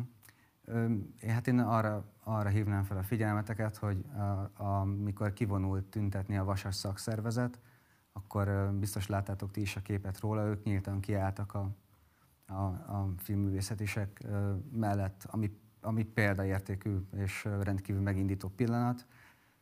Mondjuk úgy, hogy a munkásosztály szolidaritást vállalt a, a filmművészetis hallgatókkal, jó lenne, hogyha ez visszafelé is tudna működni, tehát hogy nem, nem gondolom azt, hogy ez, ezek a szektor szintű szolidaritások hosszú távon életképesek tudnak maradni, muszáj felismerni azt, hogy, hogy a, a, a felsőoktatás is te, mélyen beágyazott a jelenlegi társadalmi gazdasági rendszerünkbe, és sokkal szélesebb körű szolidaritást kell vállalniuk maguknak a hallgatóknak is más, más területeken dolgozókkal. Gyuri? Ezzel egyetértek, ugyanakkor azt is látom, hogy ez borzasztó nehéz, tehát hogy ahogy említettem, egy, egy nagyon erős egyeduralkodó megközelítés az, ami a, a piacról, a kapitalizmusról szól a mai magyar közéletben, egy borzasztó nehéz azt megkérdőjelezni, és hogy ez kellene meg ezt az egész folyamatot valahol alapjaiban is megkérdőjelezni, és ez, ez nehéz. Másik oldalon azt is gondolom, hogy hogy, hogy, a, hogy vannak olyan szegmensek, ahol mégiscsak erős, tehát hogy ennek a megkérdőjelezése, tehát mondjuk az egészségügy piacosításával kapcsolatban a magyar társadalomban van egy ellenállás, Kérdés, hogy ez mikor meg hogy fog megtörni, és ugye volt is erre példa, hogy a Fidesz egykor ezt ki is használta, ezt a egykori népszavazásban, ezt az ellenállást, hogy nem tudjuk el valahol ezt is átvinni oda, tehát hogy ezt a fajta gondolatot, hogy, hogy van olyan terület, amivel kezdtem, hogy vannak olyan területei az életünknek, ahol nem szeretnénk, hogy bejöjjön a piac, ezzel szinte mindenki egyetért, azt gondolom, miközben a piac valójában nagyon erősen ott van mindenhol az életünkben, és nem is vesszük észre, hogy erre valahogy egy kicsit rájátszani, erre a gondolatra, ezt tudnám mondani, de nem tudok ilyen nagyon stratégiai kérdéseket vagy stratégiai tanácsokat adni. Nehéz, mert látszik, hogy, hogy nincs igazán ellenállás. Tehát így megy, megy mint kés a vajban. Hát ez, ez elég ijesztő egyébként, és, és számomra egy kicsit elkeserítő is, és erre nehéz, nehéz válaszolni valamiféle konkrét stratégiával. És akkor egy záró kérdés. Ha egyetlen tanácsot adhatnátok a kormányzatnak, hogy mit változtasson a felsőoktatásban, és nem lehet azt mondani, hogy mindent, de hogy mondjuk tényleg praktikusan mi az, amit szerintetek most így meg kellene cselekedni ahhoz, hogy ez a negatív tendencia ne erősödjön tovább, akkor mit mondanátok? Tamás, és akkor utána Gyurinál az árszó. Gyuri, kezd már el, kérlek. hát nehéz a kormányzatnak tanácsot adni, de hogy... Hát én azt mondanám, hogy olyan folyamatokat elindítani, ami az egyetemnek ezt a közösségi, közbevaló beilleszkedését segítik inkább, tehát az egyetem mint egy közéleti hely, az egyetemek, ez nagyon sok, egyébként ez is nyugati tendencia, csak sok kevésbé érkezik el ide, hogy az egyetemek azok a helyi közösségekhez kapcsolódnak, nem csak a piac szereplőihez, hanem alapvetően közösségek szereplőihez. Ennek az egésznek az elindítása szerintem egy borzasztó fontos ilyen, az egyetemnek a társadalmasítása, talán ezt mondanám, tehát ebbe az irányba vinnék el, ha úgy tetszik, projekteket, kezdeményezéseket, amik ebbe az irányba mutatnának. Hát ez szerintem borzasztó messze áll attól, ami a jelenlegi kormányzat akarata, de hogy, hogy én ha oktatáspolitikával foglalkoznék, akkor valahogy ebbe próbálnám indítani az egyetemeket ebbe az irányba. Tamás? Szintúgy, szintúgy én is, én is a, a társadalmasítás felé ö, tennék javaslatokat. Ö, volt, volt is erre egyébként próbálkozás a 90-es évek elején, ilyen ön, öntulajdonlás címszó alatt, tehát hogy hogy lehet szinte, szinte ilyen, ö, ilyen, ilyen önszerveződő, már-már szövetkezeti szinten felsőoktatási intézményeket létrehozni. Tanácsolom, hogy, hogy, hogy vonják ki a tőke logikáit ezekből a terekből. Tóth Tamásnak és Mészáros Győnek köszönöm szépen, hogy itt voltatok velünk, és köszönöm, hogy rendelkezésünkre álltatok. Gyertek majd még máskor is. Szia meghívást. Köszönjük szépen. Most még folytatódik a műsorunk, hallhattuk, hogy mit kellene esetlegesen cselekedni a kormányzatnak. Most nézzük meg a következő összeállításom, hogy ehhez képest egyébként mit cselekszik a kormányzat. Nézzük meg néhány jellemző megszólalást a kormányzat részéről a felsőoktatási úgynevezett modellváltás kapcsán. Tessék! Azok az egyetemek, amik, amik most így meghatározó egyetemek Magyarországon és állami egyetemek maradtak, ugye ide tartozik a három vidéki tudományegyetem. De ők, őket én azt gondolom, hogy állami fenntartásba fogjuk tartani, és olyan módon fogjuk fejleszteni, hiszen azért ezek nagyon nagy intézmények, nagy és bonyolult intézmények, tehát először értsük azt meg, hogy hogyan működik ez az alapítványi konstrukció, és aztán hogy később hozhatunk ilyen döntést, de ott most egyelőre nem gondoljuk azt, hogy ezeket át kéne alakítani. Úgy lenne jó, ha, ha végigmegy a törvénykezési folyamat, hogy az új tanév már ebben a rendszerben tudjon működni, mert egy intéz, igen, egy intézmény életében e, nem jó középúton változtatni. De nem a kormány szándéka most már egyetlen egy átalakítás sem, tehát átalakításra akkor kerül sor a tudományegyetemeknél is, hogyha ezt egyébként az egyetem döntéshozó testületei támogatják. Rá kell kényszeríteni a szereplőket arra, hogy közösen gondolják végig az adott egyetemnek a stratégiáját. Nincs elegendő pénz. Most a kormány úgy döntött, hogy az Európai Uniós pénzekből 1500 milliárdnyi forintot az egyetemek fejlesztésére próbál fordítani. De akkor ne rakjuk egy olyan struktúrába, amelyik nem volt képes magát versenyképessé tenni. Tehát ne hagyjuk elfolyni a pénzeket, hanem próbáljuk egy új struktúrába beletenni, ami talán ösztönzi a benne lévőket arra, hogy jobb minőségű teljesítménnyel álljanak elő. Tehát a cél az az volt, hogy az üzleti szférát közelebb hozzuk egy bizonyos értelemben az oktatáshoz, hogy jobban, jobban lehessen érzékelni, hogy mi a piacnak az igénye az egyetemmel kapcsolatban. Alapvetően ugye a modellváltásoknak van egy olyan célja, hogy az állami kötöttséget lazítsuk, azt gondolom, hogy a politikai beállítottság az megítélés kérdése, ezt az egészet nem egy politikai akciónak, hanem szakmai programnak tekintjük. A jelenlegi felsőoktatási irányítási rendszer sok eszközt ad a kezünkbe, Ugyanakkor mégiscsak jobb lenne, hogyha egy olyan alapítványi modellre tudna átállni, amelyiknek a kuratóriuma eh, szakemberekhez, a, a, a területhez értő emberekhez kötődne, és, és ez az igazi eh, gondolat az egész változás mögött. Nyilvánvaló, az lesz a cél, hogy egy időben, vagy egyszer eh, az összes felsőoktatási intézmény ebben a modellben működjön és folytatódik is a műsorunk, ugyanis itt vannak elvileg már a vonalban Gács Anna, illetve Poják Gábor, akivel, akikkel azt fogjuk átbeszélni pontosan az egyes egyetemeken belül, hogyan élik meg ezeket az átalakításokat, hogy pontosabban milyen lehetőségeket látnak ők maguk is az ellenállásra. Úgyhogy köszöntöm is a műsorban Gács Annát, egyetemi docens. Szervusz, köszöntelek a műsorban. Ja, jó estét kívánok! Illetve Poják Gábor, szintén egyetemi docens. Szervusz, és köszöntelek a műsorban. Szervusz, jó estét! Azt szeretném kérni tőletek, hogy ti, mint egyetemi ö, oktatók, kérlek, hogy első körben tisztázzátok azt, hogy szerintetek mi az alapvető különbség egy állami fenntartású, illetve egy magánkézben lévő egyetemben végzett oktatói munka között, és akkor elsőként Anna, tiéd a szó. Hát rögtön, rögtön kötözködni kezdek, mert itt ugye nem egy állami fenntartású és egy magánegyetemi modellnek a szembeállása az, ami, amiről, amiről itt szó van, hanem egy állami fenntartású, állami felelősséggel működő, közpénzből működő, elszámoltatható modell, és egy olyan állam által finanszírozott modell, ahol a döntéshozás az egy, az egy szűk testületnek, a kuratóriumnak a, a kezébe van, és amely tulajdonképpen nem visel olyan típusú felelősséget ezért a, az egyetemért, mint az állam. Tehát itt szerintem eleve félrevezető, hogyha azt mondjuk, hogy itt állami egyetemek és magánegyetemek állnak akkor egymással szemben. Segítsen kérlek, hogy te hogyan, tehát milyen diótómiát használ ebben az esetben akkor? Hát ez jó kérdés. Hát nem tudom, hogy létezik-e erre kategória, egy olyan állam által finanszírozott, de élethosszig tartó kuratóriumi tagsággal rendelkező miniszter által kinevezett kuratóriumok által irányított, nagyon minimális autonómiával rendelkező felsőoktatási intézményre. Ez azt azt hiszem ez egy új modell, erre lehet, hogy valami új nevet kell kitalálnunk.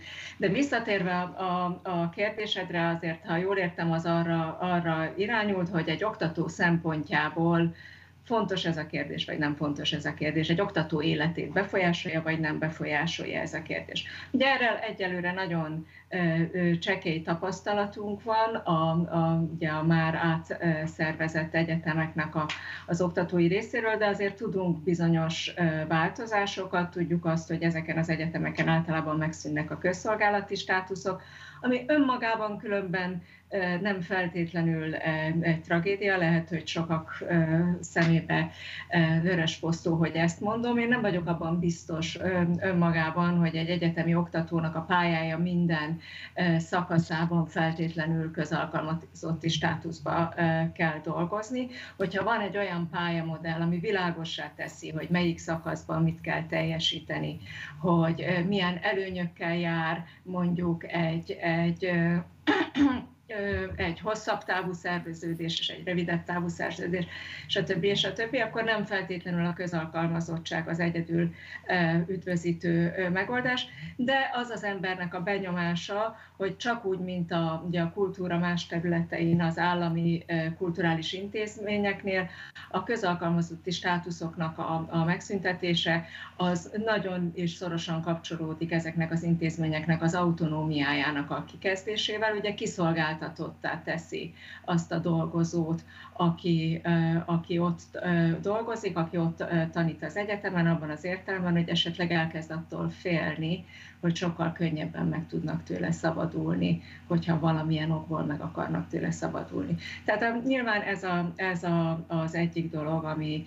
ami az oktatókat közvetlenül érinti, mennyire marad meg az az autonómiájuk, hogy dönthetnek arról, hogy mit tanítanak, hogy dönthetnek arról, hogy mit kutatnak, és hogy, hogy nem érheti őket kiszerű retorzió mondjuk a, a nézeteikkel kapcsolatban. Természetesen nem azt mondom, hogy minden egyetemi oktatót mindig bent kell tartani az egyetemeken, aki nem teljesít a kutatásban vagy az oktatásban, aki nem vállalja el a, rá, a munka rá első részét, azt természetesen nem kell állásban tartani. Félő azonban, hogy egy ilyen helyzetben ugye olyan értelemben is kiszolgáltatottá válnak a, az oktatók, hogy a, a kutatási, tanítási autonómiájuk, vagy esetleg a szólásszabadságuk kerül veszélybe. Ezt emelném ki először. Köszönöm szépen, Gábor. Én csatlakoznék ahhoz a, a fontos megállapításhoz, hogy itt nincs szó magánegyetemekről, és ha már keressük a megfelelő definíciót, akkor én sajnos nem tudnék jobbat, mint hogy politikai egyetem. Szomorúan hallom Bódis József szavait, aki azt mondja, hogy itt majd szakemberek fognak irányítani szakkérdésekben, miközben Varga Juditnak, meg Szijjártó Péternek hívják ezeket a szakembereket, akik hát biztosan láttak egyetemet belülről, csak már elég régen. És egyébként Bódis Józseftől ez nekem különösen rosszul esik, hiszen én, személyesen is sokat köszönhettem neki a Bécsi Egyetemen, amíg ott rektor volt, és, és ő elég jól ismeri azt, hogy ténylegesen milyen nehézségekkel küzdenek egyetemek és oktatók, és egészen biztos vagyok benne, hogy rosszul esik neki olyasmiről beszélni, amiben nem hihet, hiszen nincsen semmilyen épeszű magyarázat arra, hogy miért kell egy irányítási struktúrát megváltoztatni mindenféle stratégia nélkül. Tehát itt nem arról van szó, hogy akkor most az a, az a fő szempont, hogy az oktatók egy új teljesítmény alapú megközelítésben fognak dolgozni. Ahogy Anna mondta, nem kell mindenkinek bent maradnia, és bizony lássuk be, a magyar felsőoktatás az nagyon sok esetben kifejezetten nem motiváló, és kifejezetten alkalmas egy, egy ilyen hosszú távú kény kényelmes bennmaradásra is, valódi teljesítmény nélkül, ez nem jó. De hát itt, itt olyan hosszú évtizedes problémák vannak, amiket, még egyszer hangsúlyozom, ez az alapítványi irányítás, kuratóriumi irányítás nem old meg beígérnek 15 plusz 15 százalék béremelést, még mindig, még mindig egy docens nem fogja elérni az 1000 eurós fizetést. Egy olyan versenypályán, ahol mi az osztrák, a német, a francia, az angol kutatókkal kell, hogy versenyezzünk, ugyanazon lapokban kell, hogy írjunk. Tehát nincs kitalálva, hogy ez miért lesz jó, egyetlen dolgot találtak ki, hogy, hogy legyen egy a korábbinál is sokkal közvetlenebb politikai befolyás, és bizony ez azt jelenti, hogy ez a kuratórium van felhatalmazva arra, hogy megírja az egyetemeknek a szervezeti és működési szabályzatát, hogy kinevezze a rektort, kiírja a rektori pályázatot, ez nagyon-nagyon könnyen át tud csúszni a napi működésbe, amikor meghatározhatják azt, hogy milyen feltételek mellett indíthatók szakok, illetve ki az, aki pályázhat valamilyen pozícióra, ki az, aki nem.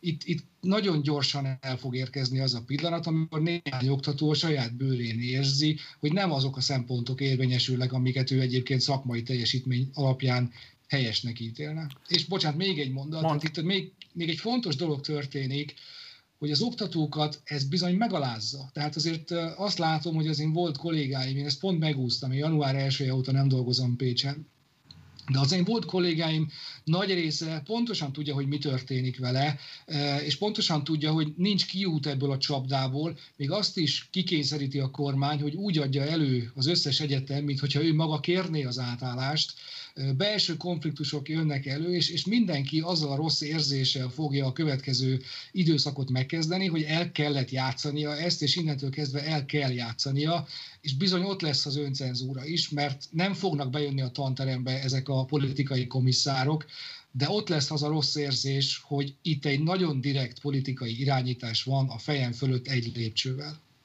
Beszéljünk majd egy picit később még ezekről a bérkérdésekről, mert szerintem ez egy nagyon fontos része részben az egyetemi problémának, részben pedig az átalakulással kapcsolatos kommunikációnak. De egy pillanatra még szeretném, hogy reagálnátok arra a kérdésre, amit eddig nem tettem föl, de fontos lenne azt is megtárgyalni, hogy ugye sokszor elhangzik érvként az, hogy itt majd a különböző közbeszerzéseket végre el lehet majd hagyni, egyszerűsödik az adminisztráció, a bürokrácia az egyetemek működtetésében. Beszéljünk egy kicsit erről, a ti tapasztalataitok szerint ez a fajta vád, ami a bonyolultságról, a túl bürokratizáltságról szól, mennyiben volt valós, a ti oktatói praxisotokban hogyan jelent meg, tényleg olyan szintű mérgezettséget okozott-e egyetemi szintereken, mint amit egyébként most ezzel kapcsolatban megfogalmaznak az átalakulás védelmezői. Elsőként akkor Anna nálad a szó.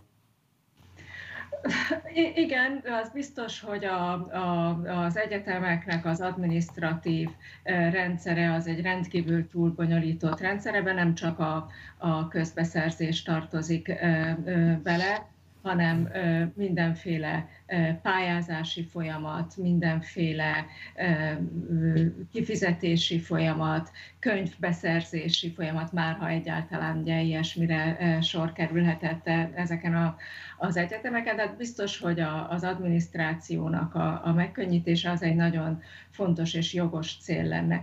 Ugyanakkor az embernek összeszorul a gyomra azt halva, hogy végre nem lesz szükség közbeszerzésre, végre le fog egyszerűsödni az adminisztráció, kommunikáció, mert azért azt gondolom, hogy akik szkeptikusan figyelik ezt az egyetem átalakítási folyamatot, azoknak nagyon erősen az, az, az a benyomása, hogy itt könnyen lehet, hogy arról van szó elsősorban, vagy a fő mozgatóerő emiatt, ezzel mögött, az átalakítás mögött, az az, hogy annak a szűk politikai elitnek a, a hatalmi és gazdasági érdekeit szolgálja, akinek a kezében van most már a, a fél ország, és hogy éppen a, elsősorban az Európai Uniós fejlesztési pénzekhez való minél könnyebb és közvetlenebb hozzáférés lehet az egyik oka annak, vagy a legfőbb oka annak, hogy ez történik az egyetemekkel.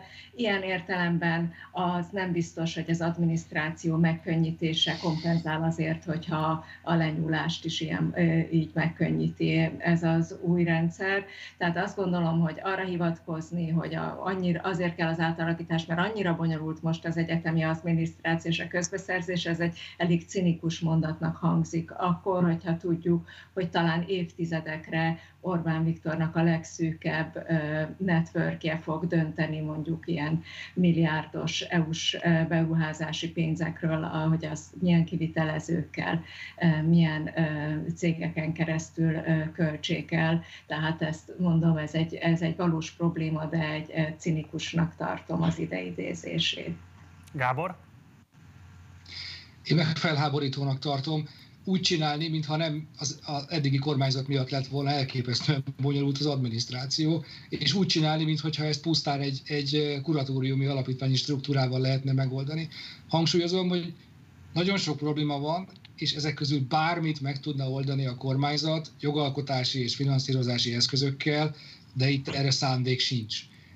Én most nem mennék bele abba, hogy, hogy itt milyen utak nyílnak a pénzek lenyúlására. Ennek is már egyébként, tehát azt látjuk, hogy ügyesek ezek a srácok, és ez megindult már, hiszen például lehet létrehozni olyan céget, amiben az egyetem kisebbségi tulajdonosként van csak jelen, tehát már már előkészítették ennek a bizonyos következő éves, 7 éves EU-s költségvetésnek a lenyúlását, mert valóban sok innovációs forrás várható, de ezt is meg tudták eddig oldani más formában hát aki látott már egyetemi szerződést, az, az a maradék haját tépi, Hát legalább 18 aláírás van rajta, mindez papíron, mindez 8 különböző épületben. Így van.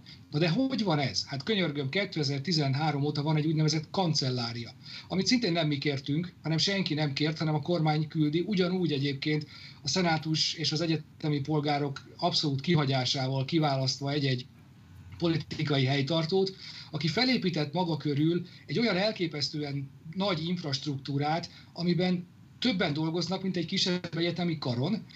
Elképesztő mennyiségű emberen kell keresztül mennie minden dokumentumnak, ami nyilván csak ahhoz jó, hogy senki ne vállaljon felelősséget semmiért. Az a papír, amit aláírnak 18-an, azt senki nem írta alá. És mi fog történni? Ha elolvassa valaki ezeknek az alapítványoknak a alapító okiratát, ezeket az átlátszó kikérte, és meglepő módon egyébként néhány napon belül az összes alapító okiratot megküldte az ITM, a minisztérium, de ebből az derül ki, hogy ez a kuratórium, ez egy fizetett tagokból álló és saját apparátussal működő szervezet lesz az egyetemen belül. Konkrétan az azt jelenti, hogy lesz egy rektori hivatal, ahonnan mondjuk indulnak az ügyek, lesz egy kancellária, ami nem tudjuk, mit fog csinálni, de nem fogják felszámolni, és lesz egy kuratóriumi apparátus. Hát ha valaki azt gondolja, hogy ettől egyszerűbb lesz az ügymenet, hogy rátettünk egy harmadik szintet a két nem működőre, az még biztosan nem látott belülről intézményt a ti tapasztalataitok, vagy a kollégáitok körében szerzett tapasztalataitok alapján hogyan zajlik a modellváltás, illetve pontosabban mi indokolja ezt a rendkívül rapid módon történő levezénylését, ennek az azért alapvetően is rendkívüli összetettségében is, nyilvánvalóan egy csomó egyéb aspektusában is rendkívül komplex folyamatnak ezt a rendkívül gyors, erőltetett megvalósítását. Gábor?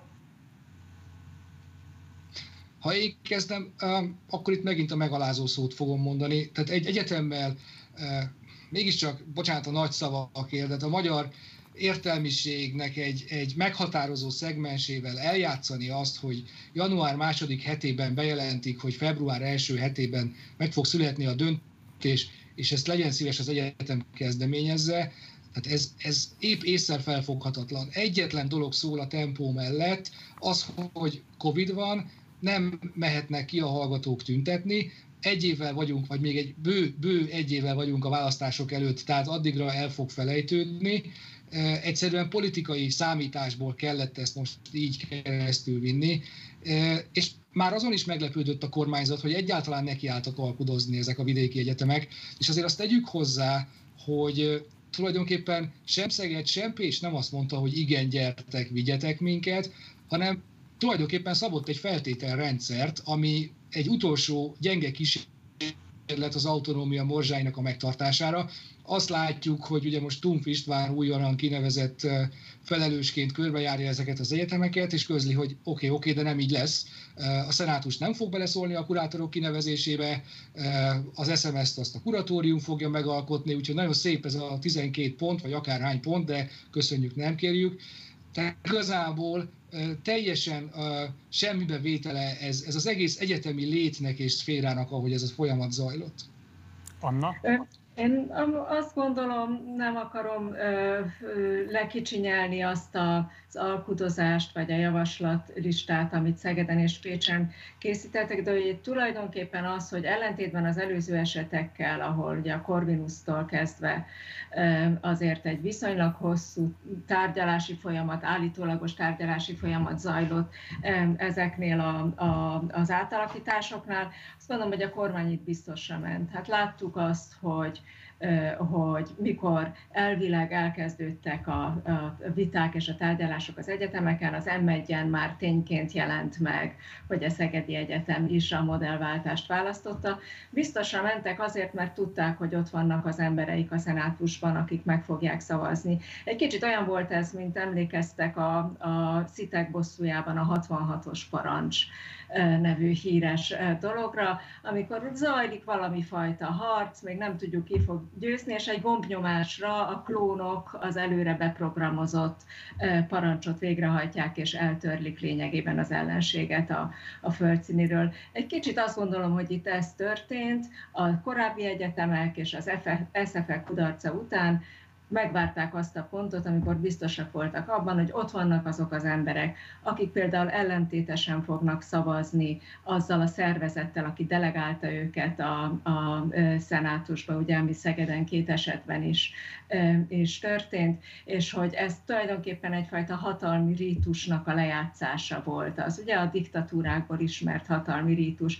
Ott van már az ítélet az aktatáskába, de azért végig kell játszani a, a, a bírósági tárgyalást. Ehhez hasonlóan nem is akarják tagadni azt, hogy egyetlen egy utat látnak maguk előtt, de elvárják azt, hogy az egyetemek vég, végig játszák ezt a szertartást, és mint egy megerősítsék, hogy a saját akaratukból történik ez a dolog. Tehát ilyen szempontból én azt, hogy most csak egy javaslatot tettek ezek a szenátusok, vagy a végső dolgot szavazták meg, ez praktikusan én e között nem látok nagy különbséget, meg fogják szavazni ezek a szenátusok a, a, az átalakítást.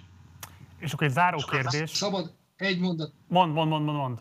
Bocsánat, csak, csak egy mondat, hogy egy picit mégis megvédeném a, a, a kollégáimat, akik közül uh, néhányan ülnek a szenátusban és tényleg részt kellett venniük ebben, a, ahogy mondtad, ilyen hatalmi színjátékban vagy rítusban, de, de én ezt másnak is már a Facebookon kénytelen voltam válaszolni, hogy nem tudjuk, hogy mi fog történni most, de azt nagyjából történne akkor, hogyha nem szavaznák meg. Tehát itt, itt nem volt döntési helyzet, itt zsarolási helyzet volt, és egészen biztos, hogy egy PT-et vagy egy Szegedi Egyetemet az összes EU-s pénz máshova irányításával, az állami költségvetés csökkentésével néhány év alatt lehetetlen helyzetbe lehetett volna hozni, tehát féltek az én kollégáim. Bocs, akkor Gábor, mert ide kapcsolódik abszolút az utolsó kérdésem is, mert hogy részben ugye én a felvezetőmben már utaltam arra, hogy mennyire szégyenletesen alacsonyak azok a fizetések, amivel egy egyetemi oktató számolhat. Ez valószínűleg egyébként nem egy széles körben tudott tény, de hát ugye itt egy tanársegéd bruttó 221 ezer forintot keres, egy adjunktus is bruttó 290 400 forintot keres, tehát ezek bruttó bérek, miközben ugye mondjuk egy multinacionális vállalat, vagy egy, élelmiszervállalatnál mondjuk egy pénztáros, vagy, egy, vagy valamilyen fajta középvezető ennél magasabb pénzt visz haza egy adott hónapban, és nem ellenük fogalmazom most, amikor ezt a kritikát megfogalmazom, hanem az egyetemi ö, oktatók mellett. Tehát, hogy a te megítélésed is, pontosabban a ti megítélésetek szerint az, hogy a rektorok hozzájárultak ehhez az átalakításhoz, az a belengedett 15 plusz 15 százalékos fizetésemeléssel magyarázható, a források esetleges elvonásával magyarázható, tehát egész egyszerűen egy olyan beszorított egzisztenciális kidettsége van ezeknek az intézményeknek, ami miatt itt szóba sejtett az, hogy mi lehetne esetlegesen az egyetemi polgárság akarata, mert olyan a kitettség egzisztenciálisan, hogy muszáj volt menni abba az irányba, ahonnan azt remélték, hogy esetlegesen ezek a bizonyos mértékű forrásbővülések majd elérhetőek lesznek, és akkor Gábor kérlek, hogy folytasd a gondolatot, és aztán annál az árszó. Azért is szemforgatás ezt magánegyetemnek nevezni, mert a, éppen a legfontosabb hiányzik egy magánegyetemhez Magyarországon, a piac. Tehát nincs, nincs alternatív út. Egy ponton túl a forradalmárkodás az valóban az intézmény végét jelenti, mert, mert Magyarországon nem lehet arra alapozni, hogy majd a tandíjat fizető diákok fenntartják az intézményt, és azt is nagyon kevesen tudják, hogy még a külföldi diákok nagy része is, az orvos hallgatókon kívül nagyjából az összes külföldi diák az a magyar állam pénzén tanul a magyar egyetemeken. A magyar állam többet költ a külföldi diákokra, akik itt tanulnak, mint a magyar diákokra. Ez a stipendium hungarikum ösztöndi. Nincs piac, mi nem vagyunk versenyképesek sem nemzetközi szinten, és nem vagyunk piacképesek, mert nincs fizetőképes kereslet a magyar szintéren, tehát nagyon-nagyon könnyű zsarolni ezt a szférát, amit teljesen tudatosan véreztetett ki a kormány. Ugye 2010-es évek elején hát elképesztő mértékben csökkentette a, a, a költségvetést, és egyébként arra használta az EU-s pénzeket, hogy lényegében azzal tömködje be a lyukakat, az a működési költséget fedezte, nem pedig az innovációt, nem a tudományos fejlődést és előmenetelt. Úgyhogy, úgyhogy tényleg egy teljesen szorongatott helyzetben vagyunk, függetlenül attól, hogy mekkora a fizetésünk. Anna?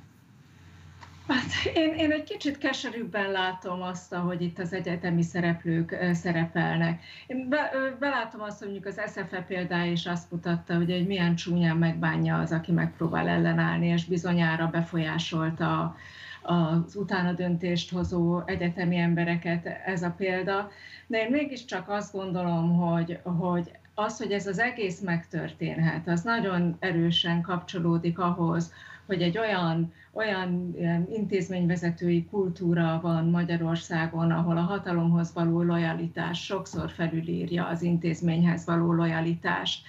Még akkor is, hogyha az az intézmény nevelte ki az illetőt, neki köszönheti a, a karrierjét, illetve a, a különalkuknak a, a külön alkukba vetett remény szinte mindig felülírja a többiekkel való szolidaritást. Egyetlen egy olyan felsőoktatási beavatkozása a kormánynak nem volt, amivel szemben egységesen fel tudott volna lépni a, a felsőoktatási szakma. Mindig meg lehetett oldani. Mindig megköttettek a külön alkuk, nem álltak ki az SZF-ért a rektorok, és sorolhatnánk, sorolhatnánk tovább azokat a dolgokat, amik azt mutatják, hogy egyszerűen az a szervezeti kultúra, vagy az a felsőoktatási morál, vagy nem tudom, hogy kell ezt nevezni, ami, ami ma Magyarországon általában a felsőoktatási intézményekben jellemző, végtelenül kiszolgáltatottá teszi ezeket a szereplőket. Ez nem az Orbán kormány alatt kezdődött különben, hanem nyilván jóval korábban kezdődött, és hogyha egyszer ez a kormány a sülyeztőbe kerül, és másik lesz helyette, azt gondolom, hogy, hogy ez a fajta kiszolgáltatottság egészen addig meg fog maradni, amíg valahogy a szereplők nem tudják kialakítani a, az intézményhez fűződő lojalitást, illetve az egymással való szolidaritásnak egy olyan új mintáit, ami egy kicsit jobban megóvja őket a hatalmi packázástól. Ez tanácsnak sem utolsó zárszó, úgyhogy nagyon szépen köszönöm, akkor itt most le kell zárnunk a beszélgetést. Gács Annának és Polyák Gábornak, mindketten egyetemi docensek. Köszönöm szépen, hogy itt voltatok velünk, köszönöm, hogy rendelkezésünkre álltatok. Köszönjük szépen, Köszönjük. És ezzel végre is értünk a műsorunknak, ez volt a mai élő adásunk az úgynevezett egyetemi modellváltásról. Hogyha esetleg folyamatában kapcsoltál volna be az adásba, akkor pár percen belül, ahogy véget ért ez a műsor, vissza lehet tekerni és a korábbi beszélgetéseket is végighallgatni.